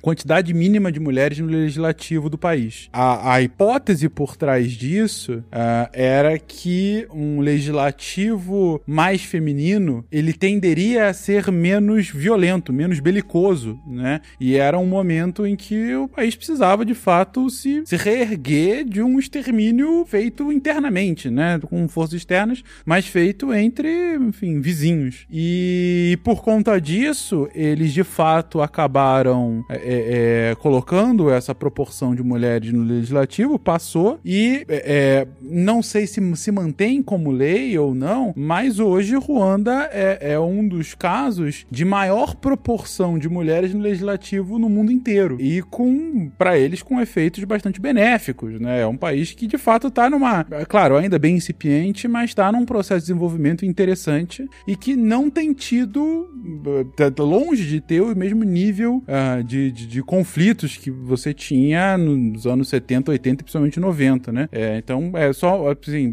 tem esse caso do Chile que acabou indo para um, um caminho até inesperado, né? Mas esse de Ruanda que acabou tendo um efeito benéfico a partir dessas cotas de gênero, né? E até questão de curiosidade, então tem alguns outros casos de não é nem cota, mas é tipo reserva da vaga mesmo para evitar conflitos, que é o caso do Líbano, né? Que o presidente da República, eu posso estar um pouco errado aqui, mas acho que o presidente da, da, da República ele tem que ser um cristão maronita, a, o presidente do, acho que o primeiro-ministro tem que ser um muçulmano sunita e o presidente da Câmara dos Deputados, da, da do, do, parlamento, né, tem que ser um, um muçulmano xiita, que é para evitar exatamente uma guerra civil entre os povos, né? E só que é interessante aqui no Brasil, muita gente coloca até de falar de fim de cotas para negros, mas a gente não tem cotas para negros no Brasil, para eleição. Né? O que você tem é uma obrigatoriedade de uma divisão igualitária dos recursos e, e tempo de propaganda, né? Porque você tinha tanto para negros quanto para mulheres. Para não ficar tipo, ah, eu ponho uns negros ali, ponho umas mulheres, mas eu, eu pego todo o tempo de, de propaganda para os homens brancos e passo todo o recurso do, do fundo eleitoral para os homens brancos. Então você tem essa obrigatoriedade de dividir os recursos, tanto financeiros quanto de tempo, mas você não tem necessariamente cotas, né? E essas cotas para as mulheres, elas têm sido bastante discutidas, seja para extinguir, seja para melhorar elas, né? Tem, tem tido discussões legislativas nesse sentido. Então é interessante a gente entender, conhecer e saber que assim, ainda é. pesquisei recentemente, acho que é uns é 10% das, das vagas das cadeiras só são ocupadas por mulheres. Eu ia fazer a observação que assim, é, a gente tá falando, né? Ah, colocar ou não uma limitação de vagas ou um número específico, coloca, coloca lá para botar mais mulheres. Só colocar não significa que vai né, melhorar a situação. Ou, por exemplo, como o caso que o Fenk estava citando, ah, vamos colocar mulheres para tornar a coisa mais é, amena, mais, ou seja, tentando resolver o machismo com o machismo, né? Porque você espera que eu vou colocar aqui mulheres, elas são sensíveis obrigatoriamente, elas não são agressivas, elas vão resolver o problema da violência. E não é assim. Então, por isso que são, são sistemas que precisam estar o tempo todo sendo reavaliados para a gente pensar assim, como que ele é melhor para a nossa sociedade. Que a gente estava falando lá do começo do melhor, né? O que é para atingir os objetivos. Que objetivos a gente está buscando? É só colocar um número é, diferente? É só dizer que está sendo representado? O que, que a gente busca com esses sistemas? O que, que a gente está querendo? É mais representatividade? É mais é, governabilidade? Então, os sistemas precisam ir se adaptando à medida que os objetivos desse grupo social, né, dessa sociedade, dessa nação, também vão é, se transformando. Só uma pequena correção aqui: 10% era a última bancada da Câmara dos Deputados, a atual está em 15%. Mas eu acho que o número de prefeitas, assim, também gira em torno de 10, 15%. É, inclusive, nessa. Na reforma eleitoral que nós, nós comentamos, na verdade, assim, dentro dessa reforma eleitoral que a gente está falando, tem ali algumas PECs diferentes e tem a que eles chamam de mini reforma que estava no Senado, né? E aí, nessa mini reforma que já tinha passado pela Câmara e tinha ido pro Senado, é, falava em relação a essa questão dessas proporções. Então, a- o- uma das questões é que absorveria os partidos políticos que não cumprirem as cotas de gênero, né? É, como funcionou na- nas últimas eleições também, e de raça também. E aí ele também tiraria a exigência de que os partidos lançassem ao menos 30% das candidatas mulheres, nessa nova reforma, no caso, né? É, mas isso é, é o que eu falei. Pode ser que quando sai o cast já esteja bem diferente. É, é coisa que muda bastante, né? É, Como a gente comentou, a gente falou o dia que a gente tá gravando pra justamente demonstrar o quanto isso aqui pode, né, amanhã mudar completamente. Ou né? pode não dar em nada também. É, pode acontecer tudo, inclusive nada. O senhor nunca me viu junto com nenhum deles.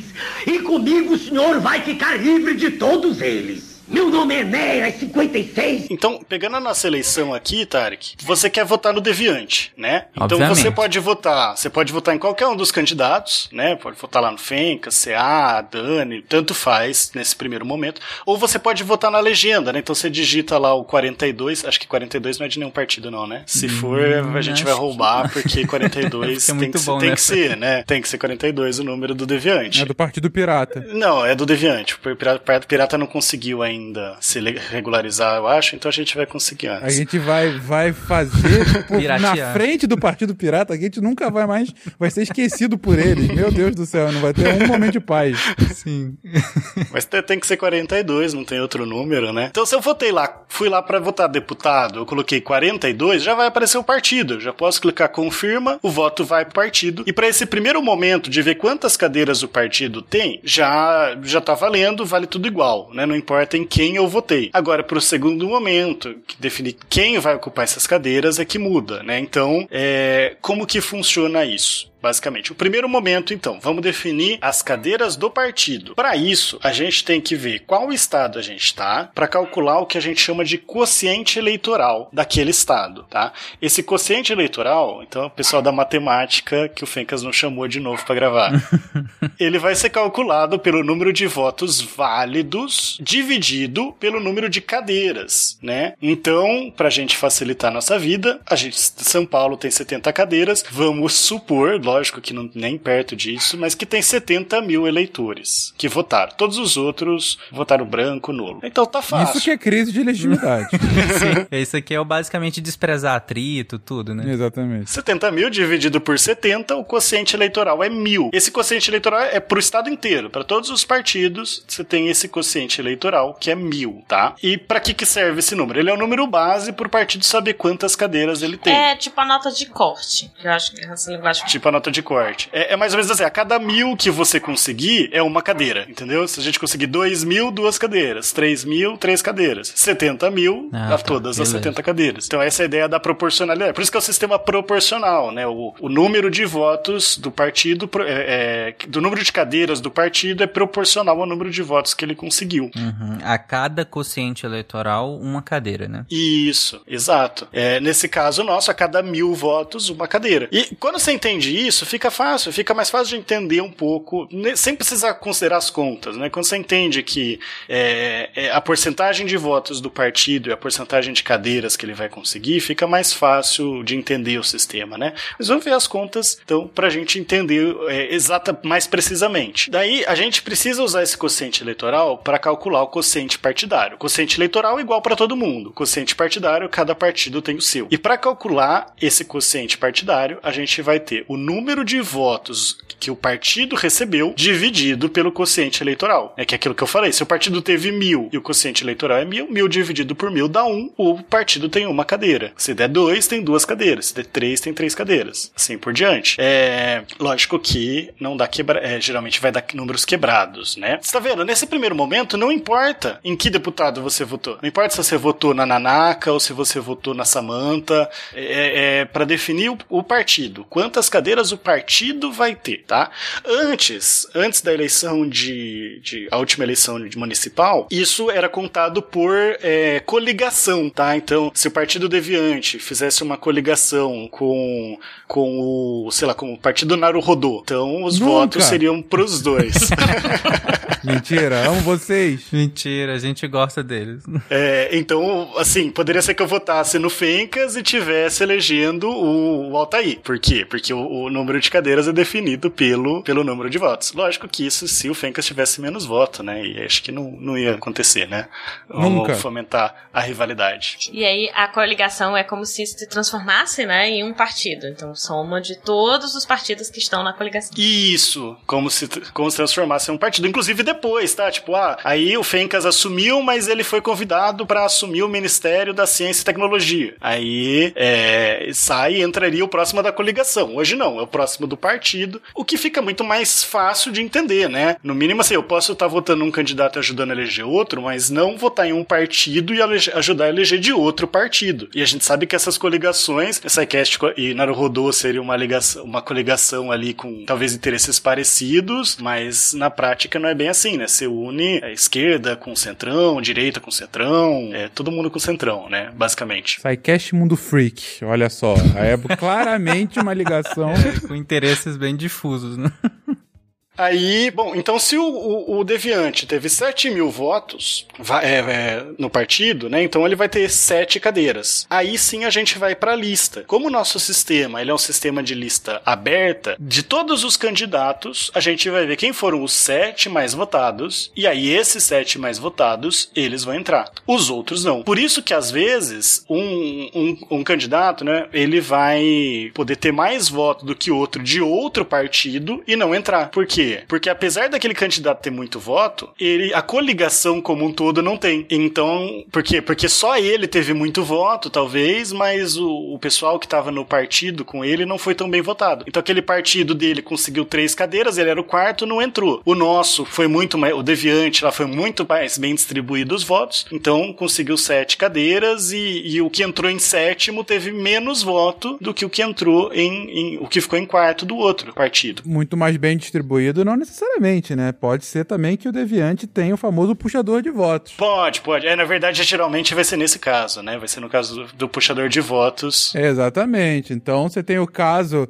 Jujuba, por exemplo. Jujuba que é essa popstar que está aqui no nosso partido. De repente, Jujuba tem uma plataforma maravilhosa, acaba tendo lá trocentos milhões. Dos 7 mil votos, 6 mil são dela. Exatamente, 6 mil da Jujuba e eu recebi 100. Mas a Jujuba, com esses 6 mil votos, somado com os outros, a gente conseguiu 7 mil e aí a gente conseguiu 7 vagas. Então eu, com 100, entrei. Enquanto isso, o Altair, que não tem mais a coligação, o Altair recebeu, sei lá, 500 votos. Só que ele foi o único cara do Naruhodô que foi votado. Ele tem 5 vezes mais votos do que eu, mas não conseguiu os mil mínimo pra conseguir a cadeira lá do Naruhodo. Então, não foi eleito chupa Altair. Mentira. Estamos juntos aqui, plataforma Pro Ciência. É, é, inclusive a gente vai precisar deles para aprovar os projetos de lei lá na Câmara. Claramente, já então. estamos negociando. Aí entra uma questão. Mas primeiro, né? Por que, que o pessoal fica muito revoltado? Porque eles não entendem que o voto é no partido. E aí vota no, pelo candidato só que porque conhece ou, ou, ou porque ajudou, não sei o que, mas não vê o partido e às vezes nem sabe o que, que o partido defende. Então, gente, saibam o partido que vocês estão votando, saibam o que, que o partido de que vocês estão votando defende, como ele se posiciona, não só o candidato, tá? E quando ele não tem partido? Ah, deixa pra lá.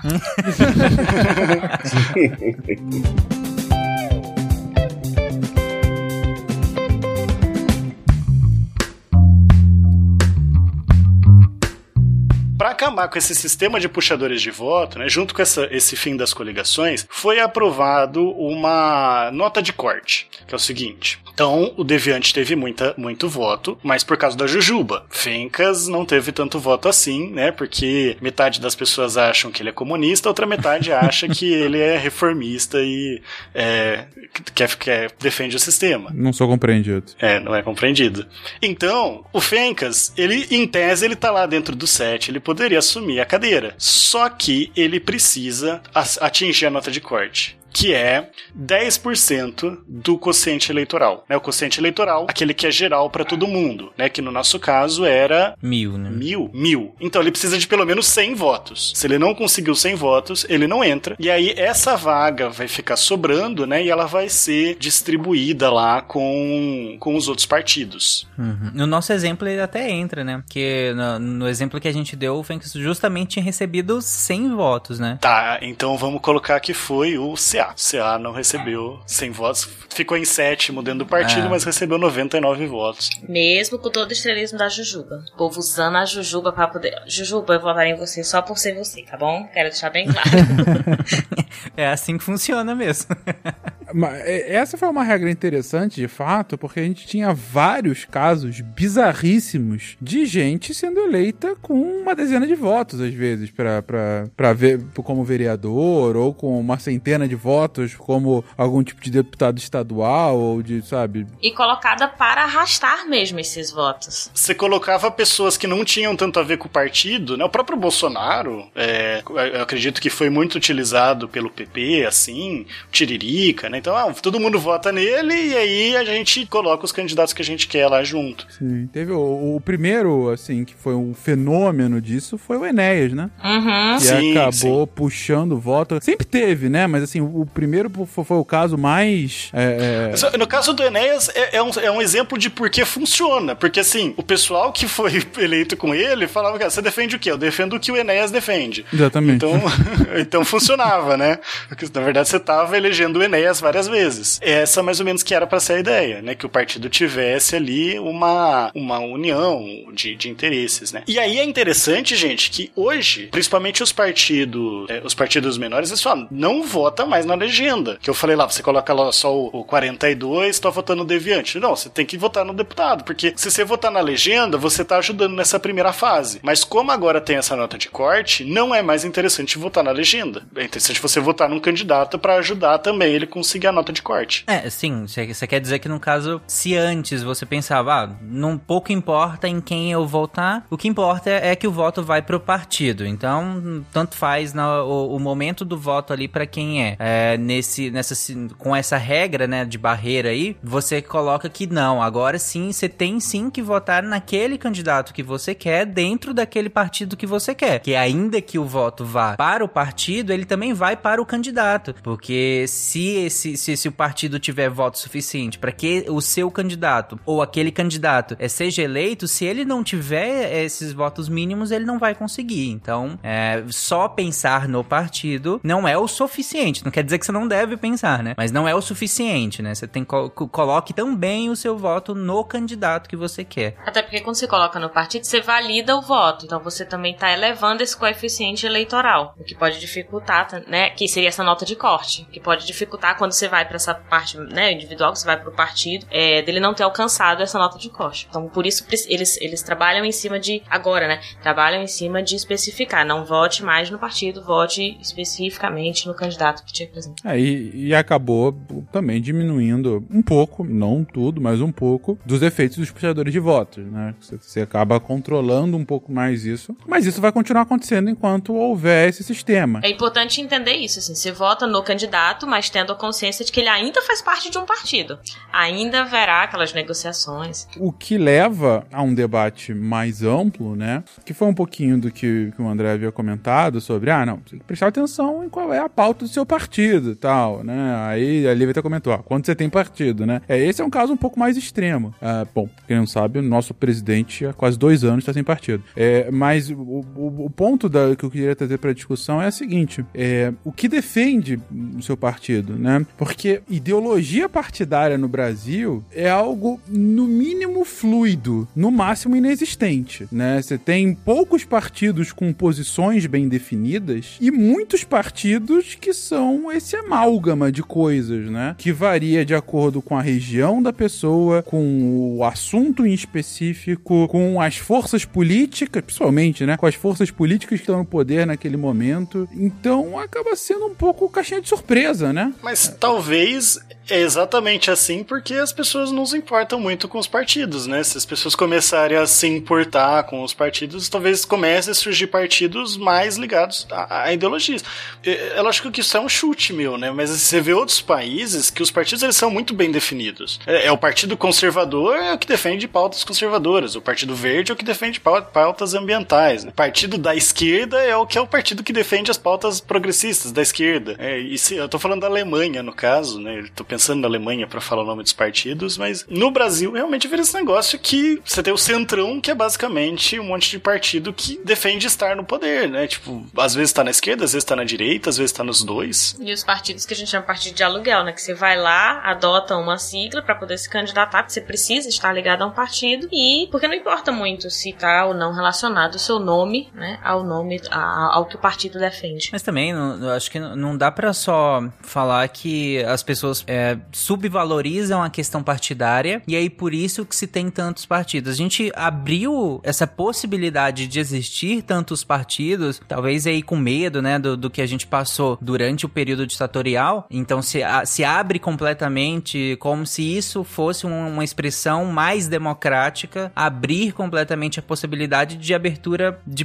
partidos políticos é, sem muito critério. E eu acho que essa abertura responde muito mais por que, que nós temos tantos partidos do que necessariamente um reflexo do, do, do que as pe das pessoas se importarem ou não com os partidos políticos que elas votam, assim. É, é, é confuso mesmo, é muito partido, gente, é difícil. Não, sim, ter vários partidos sim, mas a gente tá colocando assim, de, das pessoas não identificarem ou não relacionarem o candidato a um partido. Porque, de fato, a, a ter muitos partidos, tem, né, a gente consegue uma maior representatividade, ou deveria conseguir uma maior representatividade, mas se você tem excesso também fica um pouco perdido. Mas tem um limite, sabe? E a gente não colocou, sabe? Em prol de uma suposta maioria, maior representatividade, mas há um limite disso, né? É interessante esse ponto, Tarek, porque também nessas, nessa, nessa micro-reforma eleitoral teve mudanças para tentar reduzir o número de partido, que foi a cláusula de barreira ou cláusula de desempenho, que é a ideia de que cada partido, para continuar a ter acesso né, ao fundo partidário, né, que está aí também em pauta, porque essa questão do aumento de, de 2 bilhões para 6 bilhões, não, é de 2 bilhões para 6 bilhões, né, ao fundo, ao fundo eleitoral, né, e ao próprio tempo de propaganda gratuita de rádio e TV, é, que é uma coisa que até então era dada a todos os partidos, não de forma igual, né,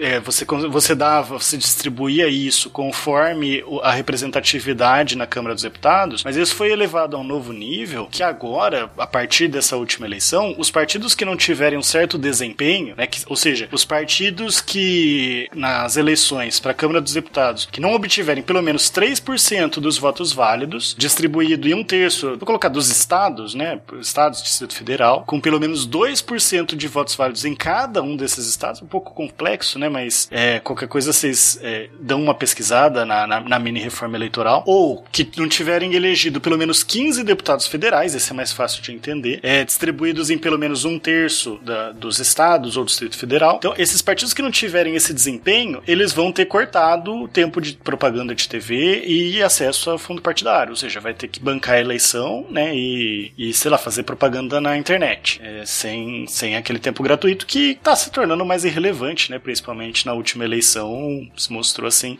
ainda é relevante, mas menos. Mas é uma medida para tentar reduzir o número de partidos e que efetivamente muitos partidos perderam acesso a esses recursos para a próxima eleição. É, é, uma ideia de cor, tentar cortar um pouco partidos, talvez buscando. É, eu acho que o principal argumento é eleitoral, né? Mas quem sabe aí traga uma identificação ideológica melhor dos partidos, vamos torcer, né?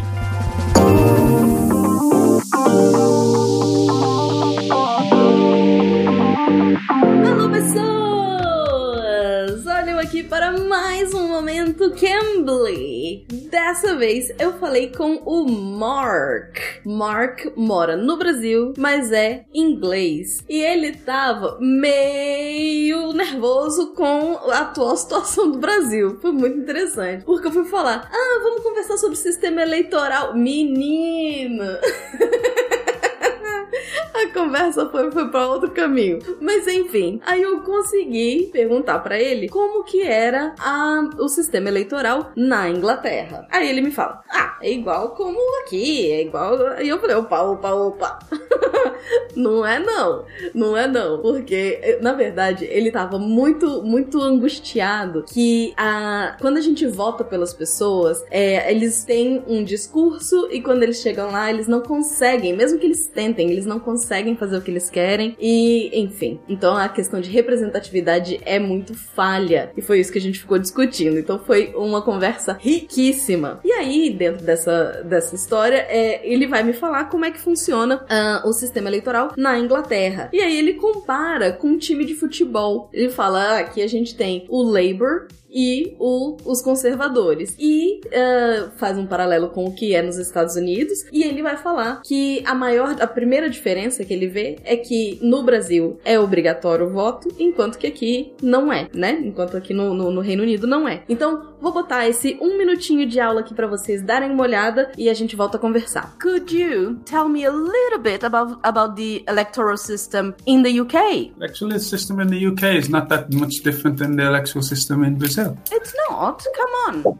I'm here and I don't understand it. Well, one of the electoral, the biggest difference is that you have to vote. In England, they don't have to. But the electoral system is the same in many countries. You have a left and a right, and you choose your team. And a lot of people see it like that, like football. So you choose conservative. In England, we call them conservative or Labour, which is the same as like Republican and Democrats. So you choose which one you want. But in England, that party, you don't vote for like very Adorn, and then you choose that party, and they go in and they do everything. Yeah. So you choose a party and so, like Boris Johnson, if you choose Conservative, the leader of the Conservatives is who's going to be your Prime Minister. Vocês viram que ele chega a falar que, que na Inglaterra não se vota para vereador?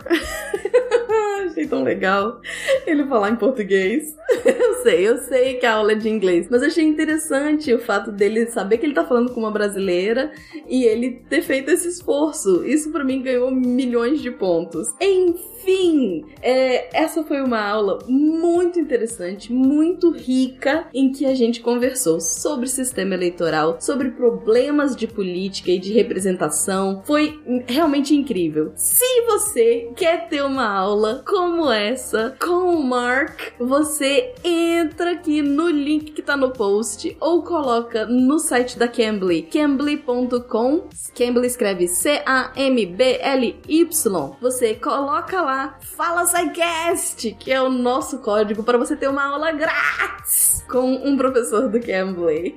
E essa aula uh, é com essa promoção de agora, desse momento. Essa aula é mais longa, gente. Então corre, corre para ver o que que você acha para você fazer uma aula com professores divertidos, engajados, tem para todos os gostos. Corre lá e entra em cambly.com ou clica, ou clica, clica aqui no, no link, tá bom?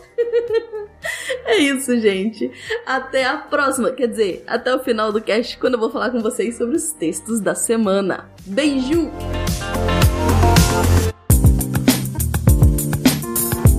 Essas mudanças, acho que a gente já comentou todas elas, né? A questão da, das coligações, do fim das coligações, essa questão da cláusula de barreira, o reflexo disso na questão do tempo de propaganda gratuito na TV ou no rádio, a, a questão do fundo partidário que está em discussão nesse momento, né? Como você falou, é, seria o aumento de 2 para 6 bilhões, que na verdade viraria 4, e aí, enfim, não seria bem uma redução, seria na verdade dobrar ainda assim, né? Porque iria de 2 para 4, né? Bilhões do, da, dessa questão do fundo eleitoral. Mas dando avançando aqui no, no, no, nos conceitos que nós estávamos falando, você citou lá atrás a questão da lista aberta, né? Em que, do jeito que a gente estava falando, da, da, da votação proporcional, a lista do partido com os candidatos era uma lista aberta. Mas o que, que é ser uma lista fechada nesse caso? Tarek, antes, só para não ficar solto, só mencionar que eu fiz a conta aqui bonitinha das cadeiras, né? Mas lógico que vai sobrar, né? O partido ele não vai ficar com um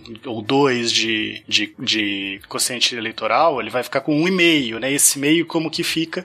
Tem uma conta um pouco mais complexa para distribuir e até as cadeiras que são perdidas por causa da nota de corte, né? É só para mencionar então que existe existe outras contas aí que se não esquece de matemática não entra em conta, não vamos entrar tanto aqui, né? Mas a questão da lista aberta é exatamente essa lista de que você definiu as vagas, a parte de definir as vagas do partido é igual. Lógico que pode mudar um pouco, mas é a ideia de que quantas votos o partido teve, aí você vai usar isso para calcular as cadeiras. Se o sistema for de lista aberta, você vai pegar os candidatos mais votados, então são sete vagas, quem foram os sete mais votados, esses sete vão entrar. Se for de lista fechada, geralmente você nem vota no candidato, você só vota no partido. Poderia votar no candidato também, mas a ideia é de que o partido ele já apresenta a lista dos candidatos dele e a ordem, né? Então, assim, o primeiro candidato a entrar, se a gente conseguir uma cadeira, né, a gente coloca lá, vai ser o Fencas, porque ele é o host, né? Então a gente tem que agradar ele.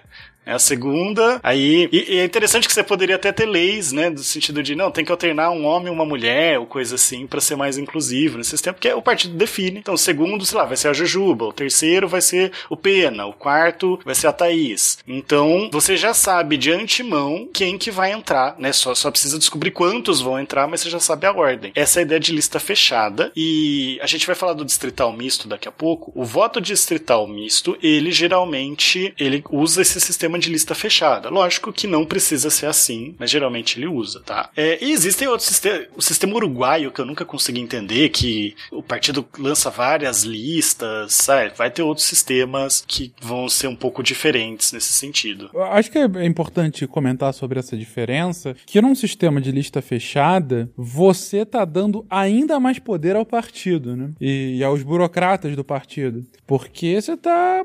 É, é- é um convite pros grupinhos, né? Pro- Pros grupinhos de interesse lá dentro se definirem ali quem seriam os, aqueles priorizados, no caso de votação, e com chance grande de perpetuação de poder é, dentro daquele grupo, né? Então, ah, assim, ante a realidade nacional, pessoalmente eu vejo um pouco, fico um pouco temerário com, com, com essa lista fechada, porque a gente já tem, como é, vocês comentaram agora, a Lívia comentou, do- dos partidos de, de aluguel, né? De fachada, coisa assim. É, e tem os, os partidos que foram, que, que são moldados em torno daquela pessoa, né? Então, é, se você vai falar hoje do PSD, não é o PSD, é o partido do Kassab, sabe? Porque é isso, é, o- é o Kassab Futebol Clube, sabe? É aquela coisa, é, é, é o Kassab e o restante. Você vai falar do Solidariedade, é o partido do Paulinho da Força, entendeu? Então são aquelas figuras que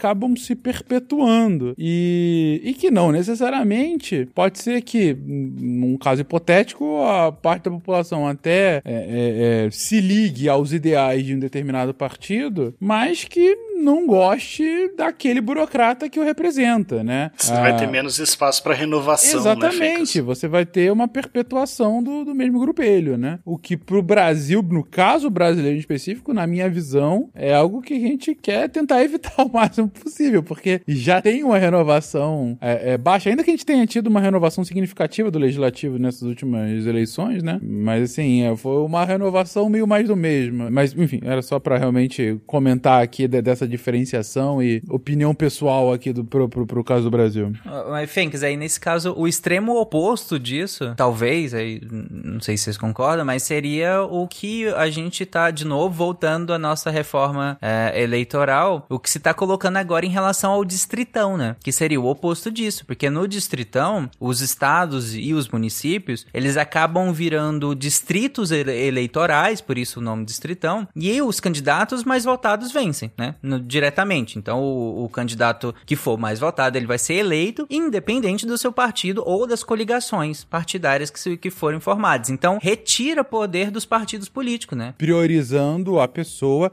É que no caso brasileiro, é que esse, o que você comentou é o modelo distrital, né? Porque aqui a gente já, já, fez o, o nosso distritão, que é uma coisa mais específica. Que o distritão é é o modelo norte-americano, né? De legislativo. Que você, é, ao invés de ter uma votação para deputados no governo do estado, você, dentro daquele território menor, que às vezes compreende uma cidade, se a cidade é muito grande, uma parte da cidade, se a cidade é muito pequena, é um conjunto de pequenas cidades, mas enfim, um território que é assim definido, né? Chamado distrito eleitoral, você vai escolher quem é o representante daquele distrito. Então, olha, eu tô aqui, por exemplo, nesse exato momento, tô em Teresópolis. Imagino que aqui a região serrana do Rio de Janeiro provavelmente fosse o distrito da região serrana do Rio, né? Vamos colocar aqui que é o distrito da Serra do Mar, sei lá, alguma coisa assim. Da Serra dos Órgãos, né? Perdão. Então, eu, quando eu fosse vo- votar pro meu deputado federal ou pro meu deputado estadual, seria um representante aqui, da Serra dos Órgãos, de alguma cidade, de Petrópolis, Teresópolis, Friburgo e adjacências, né? Então é um cara que, por um lado, uma das vantagens do sistema distrital é um cara da sua localidade, né? É um cara que convive lá, é um cara que tá mais próximo daquilo que você precisa. É um vereadorzão, por um lado. É um cara que, de fato, em teoria, ele tá mais antenado com as necessidades não só daquele seu estado, mas daquela sua região em específica. Então, é, em teoria, você tem mais condições de, de, de fazer uma pressão em cima do cara, é, você tende a ter uma proximidade maior, né? Então, acaba que é, você tem essa vantagem, né? De, de um cara, de fato, mais ligado ao território do que se for o caso dessa coisa mais heterogênea, né? Que é o, o caso um deputado federal. O cara representa o, o, Estado como um todo, né? Aí nos Estados Unidos você também tem os senadores, que aí sim representam o Estado como um todo. É, mas, no caso brasileiro, tem desvantagem também, a gente já vai citá-la, mas enfim, no caso brasileiro não é o sistema distrital, é o distritão. Porque no Brasil, nas sugestões que já foram discutidas, não haveria essa subdivisão por distritos eleitorais. O que haveria é que as cidades e os estados seriam como se fosse um distrito inteiro. Seria um distritão, né? Daí o nome, né? E aí sim você teria a, a, essa votação a, majoritária, né? Sem essa, essa,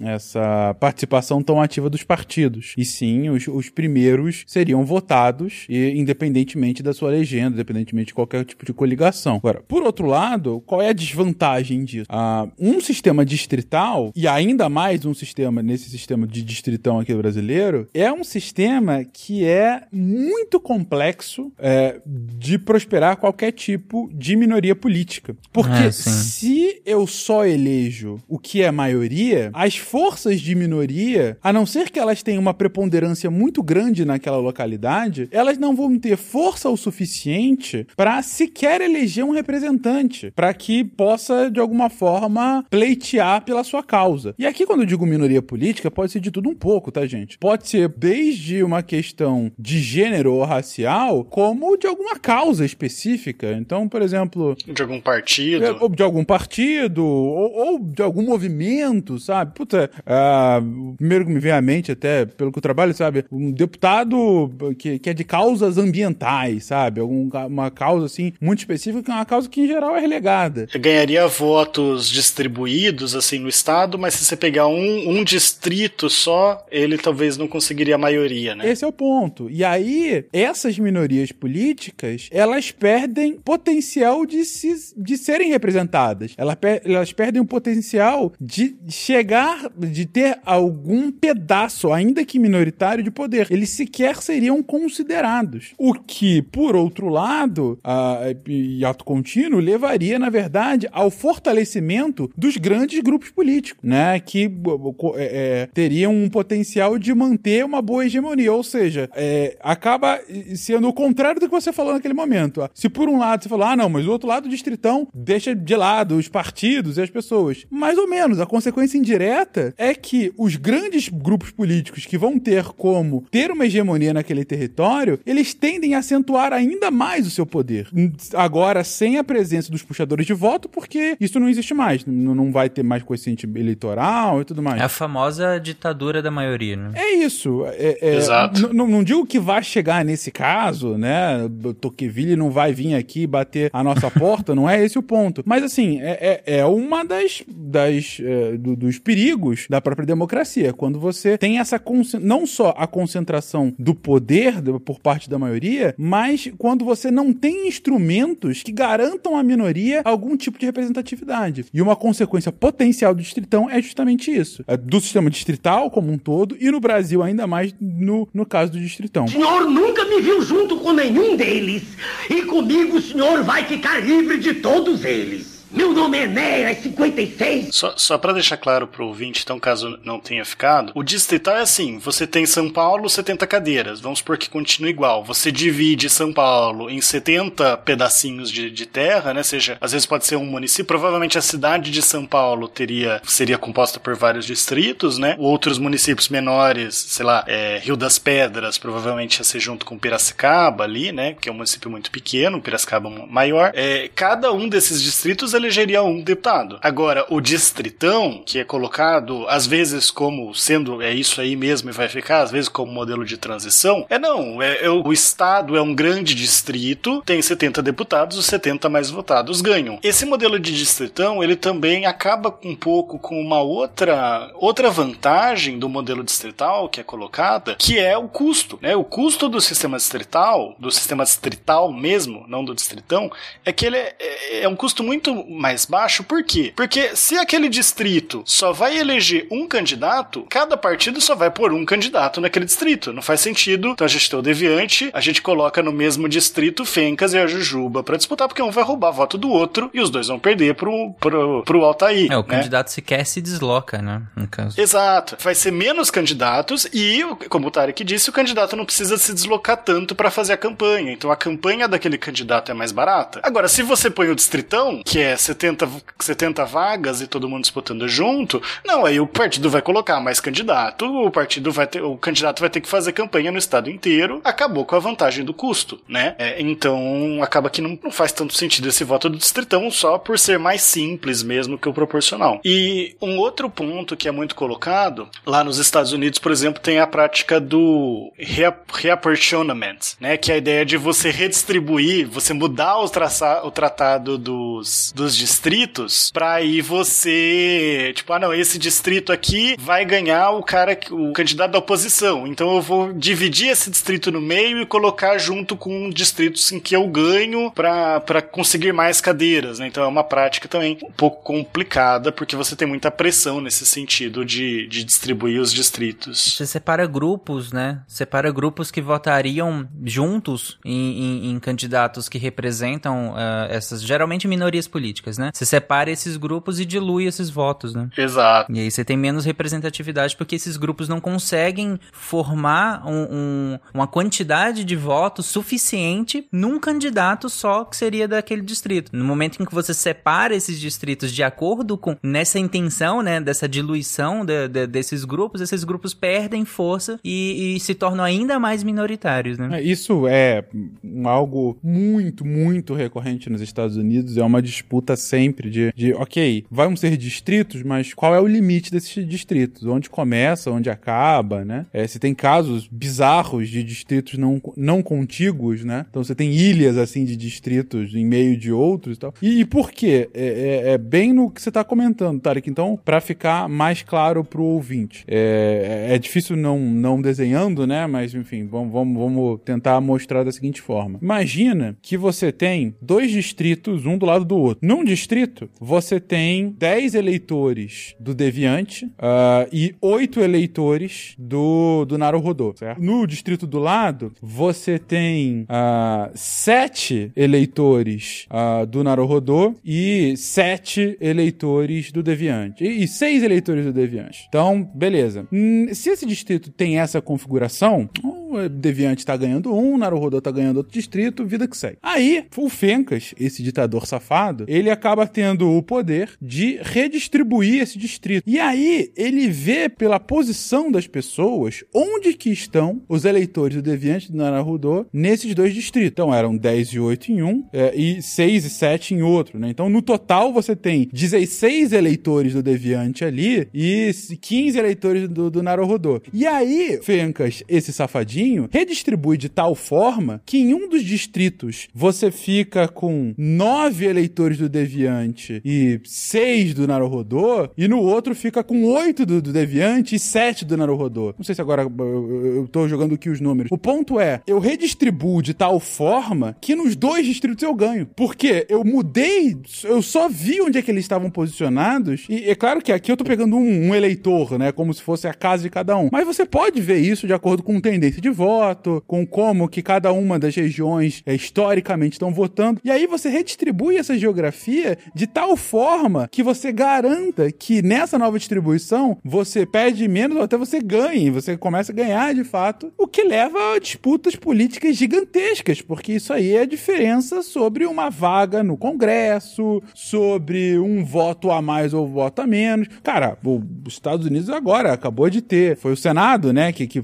que acabou tendo o, voto final ali pós-eleição ia garantir pro Biden ter elegibilidade, de ter é, governabilidade, né? Senão ele não perderia, senão ele não teria, né, o controle do Congresso ah, inteiro, né? Tanto da Câmara como, como, do Senado e tal. E ele acabou tendo, tá, tá empatado, e aí o desempate do vice-presidente, etc. Mas o ponto é, às vezes é um negócio que é fundamental para você definir a vida política de um, de, de, de, um, de um partido, ou, sabe, de um presidente, ou, pô, você ter, de fato, a justiça ali. Mas é, essa, essa prática de redistribuição é muito comum e, e, e, e, mais uma vez, as fronteiras não foram estabelecidas pela natureza. São artificiais, mas agora, qual vai ser, então, essa diferenciação? O distritão, no caso, seria quase as fronteiras dos, do próprio estado, né? São os estados. Né?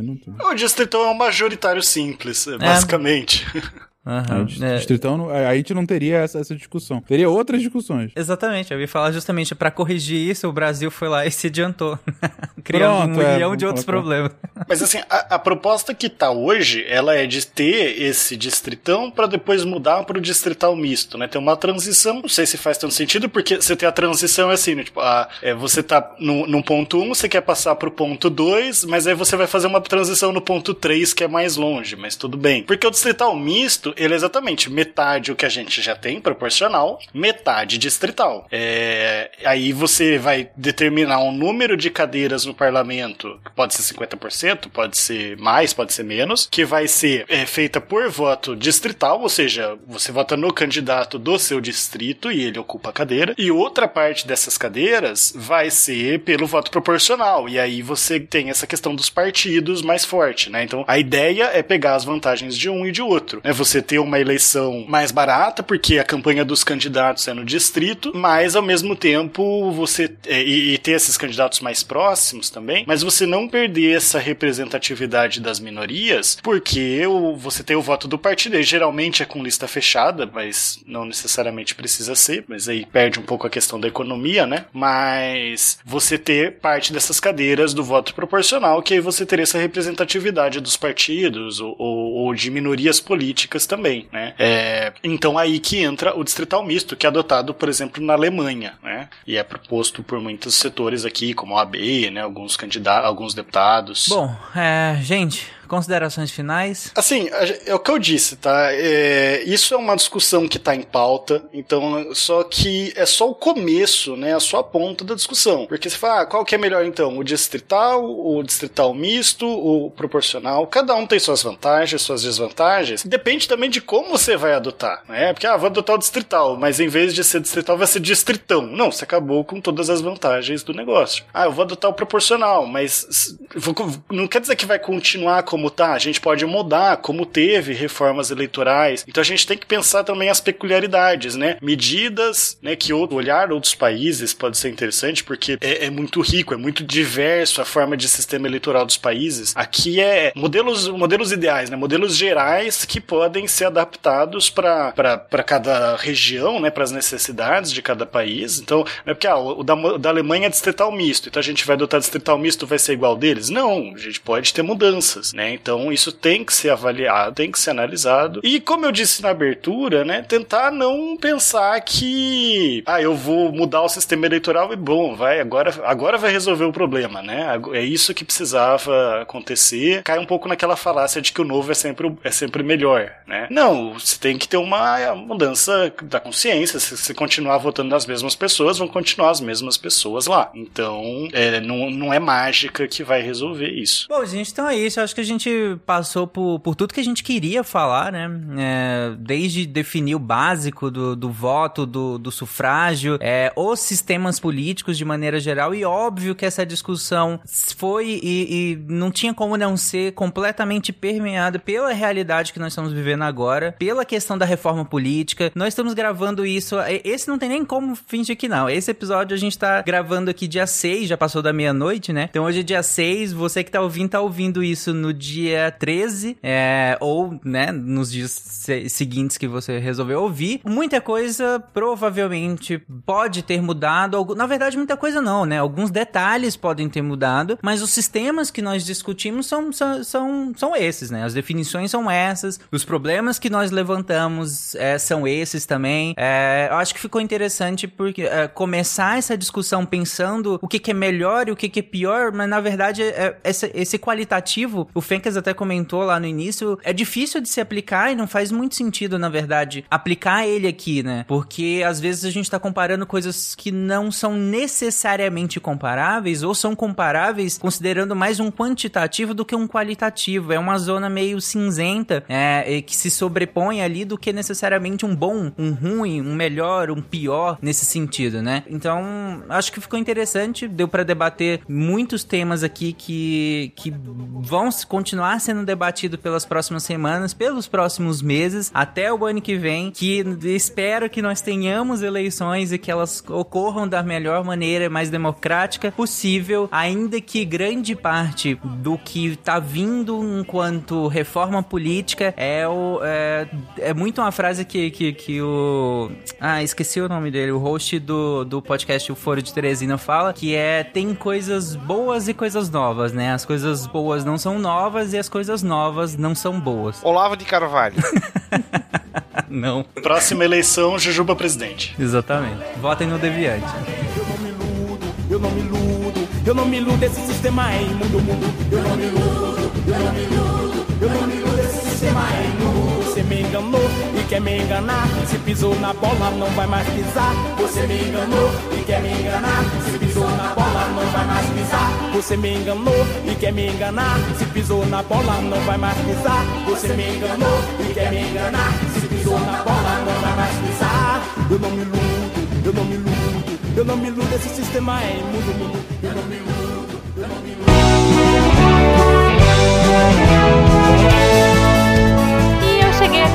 só pra dar aqueles recadinhos marotos, agradecer a todos vocês, nossos patronos que fazem a ciência divertida, que a partir de um real pelo PicPay Padrinho ou Patreon ajudam a gente e ajudam o projeto a continuar. Eu gostaria de dizer que se vocês quiserem trocar ideia com a gente naquele Fala Que Eu Discuto, é no contato arroba sicast.com.br. Se for pelas redes sociais, arroba Portal Deviante no Twitter e no Instagram. E, claro, o jeito que a gente mais gosta é aqui pelo post mesmo. Você clica no site do Deviante, entra no episódio de hoje, rola até o final lá e coloca o seu GIF, sua dúvida, sua sugestão e a gente vai ah, trocar ideia com você, tá bom? Os participantes estão sempre de olho aí pra interagir. Eu queria agradecer também ao Cambly que ah, apoia a gente também, que tá aqui agora nesse novo formato. Eu espero que vocês gostem. A gente tá fazendo com muito carinho. Eu e a Debbie agora nós estamos nos revezando aí. Eu tô achando uma experiência muito divertida, muito gostosa. Espero que vocês gostem também e que isso inspire vocês a, quem sabe, trocar ideia aí com os professores que a gente tá falando. E se a gente tá recomendando, gente, é porque eles são gente boa, eles são divertidos e vocês vão adorar conhecer, tá? Então, espero que vocês tenham um ótimo final de semana. Vamos ficar com a Deb agora e com os textos da semana. Cola aí, Deb. Beijo pra vocês. Tchau.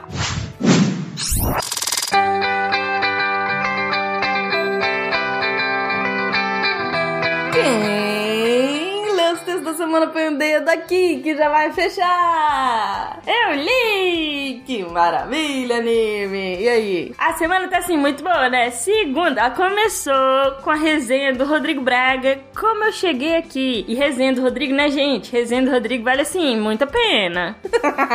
Sempre, vale muito a pena. Na terça, teve texto do Cretino, o ataque dos crocodilos da ilha Hamri. Gustavo Cretino Ladeira é um redator maravilhoso, incrível, super interessante esse texto. Não sabia o que, que tinha acontecido na ilha de Hamri. Vale muito a pena. Vai lá ler, dá uma olhadinha no texto do Cretino. Na quarta-feira, Ei, não, quarto sou eu. Na quarta, teve as imagens da velhice de uma redatora aí chamada Deb Cabral. Sim, é um texto meu. O SciCast de idosos me inspirou, me lembrou de uma pesquisa que eu fiz aqui no meu mestrado. Então, é, botei aí pra vocês darem uma olhada. Depois me digam o que, é que vocês acharam. Na quinta, teve spin de notícia em formato de texto com a Elo Escudeiro, o que é o Atlas Global de Micro-Organismos Urbanos e qual a sua importância. E na sexta-feira tivemos texto do Maravilha Incrível, o redator com mais textos publicados esse ano. Ele, o mais incrível de todos. Lênin Machado escreveu Contra a Cultura Alimentar. Dicas mínimas e naturais sobre as coisas importantes, tá? Incrível pra variar. Todos esses textos você encontra em www.deviante.com.br. Se você tem interesse em se tornar redator deviante ou redatora deviante, mande e-mail para contato@scicast.com.br. E Principalmente se você trabalha com astronomia, estamos procurando astrônomas, venham, venham falar com a gente. E se você é LGBTQI a mais, a gente também tem interesse em diversificar mais a nossa equipe. Corre pra cá e vem fazer a ciência divertida. Aqui é a Debbie Cabral, editora do portal Apagando a Luz da Torre Deviante. E o Nime? e o Se a ciência não for divertida, tem alguma coisa errada. Tem que ser divertida. A coisa mais divertida que tem é a ciência.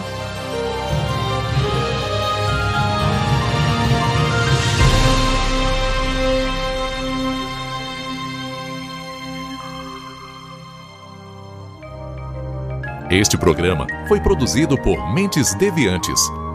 deviante.com.br Este programa foi editado por Tapcast. Edições e Produções de Podcast.